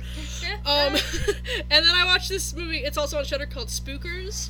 It's this like documentary from New Zealand about this like like family run haunted house and an abandoned hospital and just about like you know it, it talks about them it talks about the scare actors and it's just like it's it's such a pure movie. I don't know how else to describe it. Like oh my gosh. um just this ragtag group of people that that like that scare people for a living but like in the most well-intentioned way possible. Like it's not like that movie uh the haunters. Yeah oh god sandra and i were talking about that. But the, the mckamey manor guy and everything Oh, like that guy is just a fucking psychopath and is gonna end up killing someone one day. But these are just people that are like yeah well yeah we lo- we just built a haunted house it started Yeah. out in a coal pit this is my new zealand accent oh god yeah, thank you. Yeah, I just e- everything sounds cute It's in a New Zealand perfect. I accent, love it. and when it's just like this this ma and pa run haunted attraction, just watch it. I'm not describing it very well, but it's very cute. oh my god. so So, what have you been watching, reading, Xander? What have you been up to? Oh, okay. Uh, I'm reading um, The King in Yellow, which is like a it predates H.P. Lovecraft, um, sort of cosmic horror of that ilk, which I really like, but I keep forgetting every time I go back to read cosmic horror that like it should come with like a maximum yikes emoji on the cover. Because you're like go, you're going along, you're like, oh, everything's fine, and it's like, oh boy, whoops, uh, that's uh, intense. Could you maybe chill out your racism, sir? Like, oh no. Yeah, it's, but it's it's not as bad as some of the Lovecraft stuff, which like I enjoy, even though like it's super bad. And I remind myself all the time, like he died broken, alone, and good. Nice. Like Thank God. I'm glad you deserved it, you jerk. Like, yeah. um, and then uh, I haven't seen anything super scary lately. I'm still sort of hunting. Um, my wife is under the mistaken impression she's uh, up for watching The Exorcist, so I'm trying to get myself psychologically ready Ooh. for her waking me up screaming every night for like three weeks. And, Oh my uh, god. my, my dad saw that movie in theaters. He laughed at it. Everyone's around him like fainting and shit. And he thought it was funny. So, I saw it when I was like nine, and it like permanently traumatized me. oh my god. Boy. Yeah, Um, I've been there, been there, but Jaws at a lake cabin with my sister's Oh, older yes. friends, and I was like, thanks guys, love it.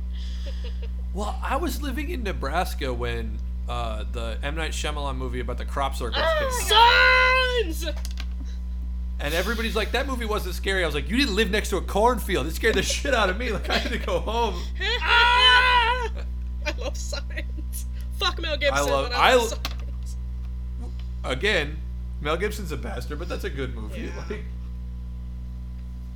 um, I'm trying to think if there's anything else. Um, I'm reading that this book called The Luminous Dead. That's like super, super good and very scary. I Oh, is that the one with like the out. hand on the cover?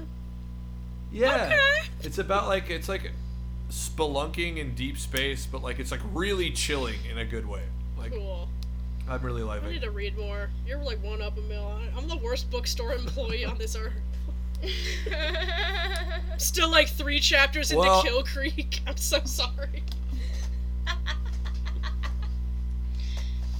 Uh, I think it's like people ask me about it at work, and that like makes me want to read more Mhm. stuff to like give good Yeah, opinions. that's you true. know. Mhm. yeah. Same. So, what about you? What are you? Um, what are you watching? I'm like one chapter into uh, Life of Pi because I've been sometimes it just takes me forever to just like get going on a book, and but sometimes I can just like speed read through the others. Uh, and then after that, I'm reading uh, The Iceman, which is the based. Uh, the movie is based off of the book with uh, Michael Shannon in it. So if you haven't watched that, watch that. Um, and I watched the second Invisible Man movie uh, this past Oh. week with Vincent Price, and I was like, I, I had fun. Benny Price is in that one. Yeah, Oh he is. I, it was so good. I, I enjoyed it greatly. Uh, I had fun. Um, that's really all I've uh, been up to, and I started watch. I started re-watching Deadwood on my Oh, my yeah. mom's Prime because like I like watched the first like season a long time ago, and then I accidentally fell off, and then I was like, shit, I gotta restart it again. so I'm like episode four. I watched today, and I'm just like, God damn, this is good. For the first time in my life, I'm intrigued about watching that because I heard Calamity Jane's in it. She is. I Like, love what? her so much. She's yeah, Ah. she's in it, and she's just absolutely great. I love her. How to reel me Um, in. and uh, yeah, it's it's really good. Um, oh, fuck, I'm blanking on his name. What's his name? Uh, Ian McShane. From love Hot him. Rod, Yeah. yes, we know. Yes, love. Fan, fantastic uh, Timothy Olyphant Yes. performance too. Yes. Um, and there's uh, some And I- other uh, actors in there that have been on like other shows, like oh, what's his Jim, Jim Beaver. He was on the Supernatural show for a long time. He played Bobby on that, I think. I what hate that I know who you're Nest. talking about, and I've never fucking seen Supernatural, but it's just You are from so being lucky. on the no, but just from being on the internet, I know exactly who you're talking about. oh my god. Like, oh yes, Yes. Yeah, that guy. Um, but no, yeah, it's it's a good it's a good show so far. So I'm I'm looking forward to finishing the seasons and getting through it because I'm like I need to know more. I gotta know more. So yeah, watch it with me. I'll I'll steal my mom's password and you can watch it on Prime with me because that's where all the old HBO shows go. Oh. Uh, onto Amazon Prime, I guess. So I was like, okay, it's valid for that at least. So can finally watch Well, that. yeah, I've in just been instead of watching shows I haven't seen before, I'm just rewatching The Exorcist again. So that's where I'm at. That's show, so yeah. valid though. Yeah. I am about to begin rewatching The Exorcist, so Maybe one day I'll rewatch Shadowhunters because it's all on Hulu now. you don't have to do that. No, but like I'll just I'll really just skip don't. through to the Malec scenes. That's what Well, those just are the best scenes. well, just watch the Malec scenes then. That's what I'm doing. Okay. God. No need. Kate got all of their info about season three through me because I was watching it for them. so anything that was going on, I was like, "This happened with them, by the way, so you don't have to watch it." Um, I never finished it. I never watched the last season. that's okay. You don't have to. It's. I It's told like- you everything that you need to Like, know. oh, the boys got married. Cool. That's all I need to know. Well, yeah, that's all that matters. It's really all that matters. So. um, but yeah, that's what I've been up to. So not too too much. Um, oh, I need to watch Tigers Are Not Afraid though, since that's Yeah, on Shudder. I'm gonna give it a rewatch because I feel bad that I didn't give it my full attention when I'd been like waiting for it for so long. Um, it took a while Yeah. to get to, to get released into the world. Um, but yeah, You would And I actually too. did yes. Shudder, so- best five dollars a month you will spend, or you can have my password. Yes. um. Okay. Well, Xander, thank you for joining us. This was awesome. Yeah, Do thanks have for having me. It was a lot of fun. yeah, man. Um, I really appreciate it. anything you need to plug to our three listeners? No, man, I, I, uh, I, all of my music you can check out if you want to listen to the music that I make is at uh, invasivespectators.bandcamp.com. Um, otherwise, I got a lot of unfinished things. I was supposed to have a podcast. I didn't get it together. I was supposed Well, to have a a blog. yeah. I haven't gotten it together. So I'm Well, still cool. working on it. Uh, you can find me at Dyke Madden on Twitter. Ayo. Heyo. El, what And about you you? can find me at LM Designs on Twitter, and the podcast is also on Facebook at uh, Stop Horror Time Pod and Horror Time Pod on Twitter. You can reach us both there. For any suggestions, comments, just tell us how much you love the show. Uh, and be sure to subscribe, rate, review, tell your friends, etc., etc. Uh, so thank you guys so much for tuning in for our over two hours of talking about Yes! Insidious. Hell yeah! If you made it through, Um, you get a, a Hey. non a non-existent prize. Or it's me Yes. giving you a thumbs up. You can't see it, but I'm giving you a thumbs up if you're here. Thank you for lasting with us through all this, Alright. and we will see you guys next week. Bye. Goodbye. Bye.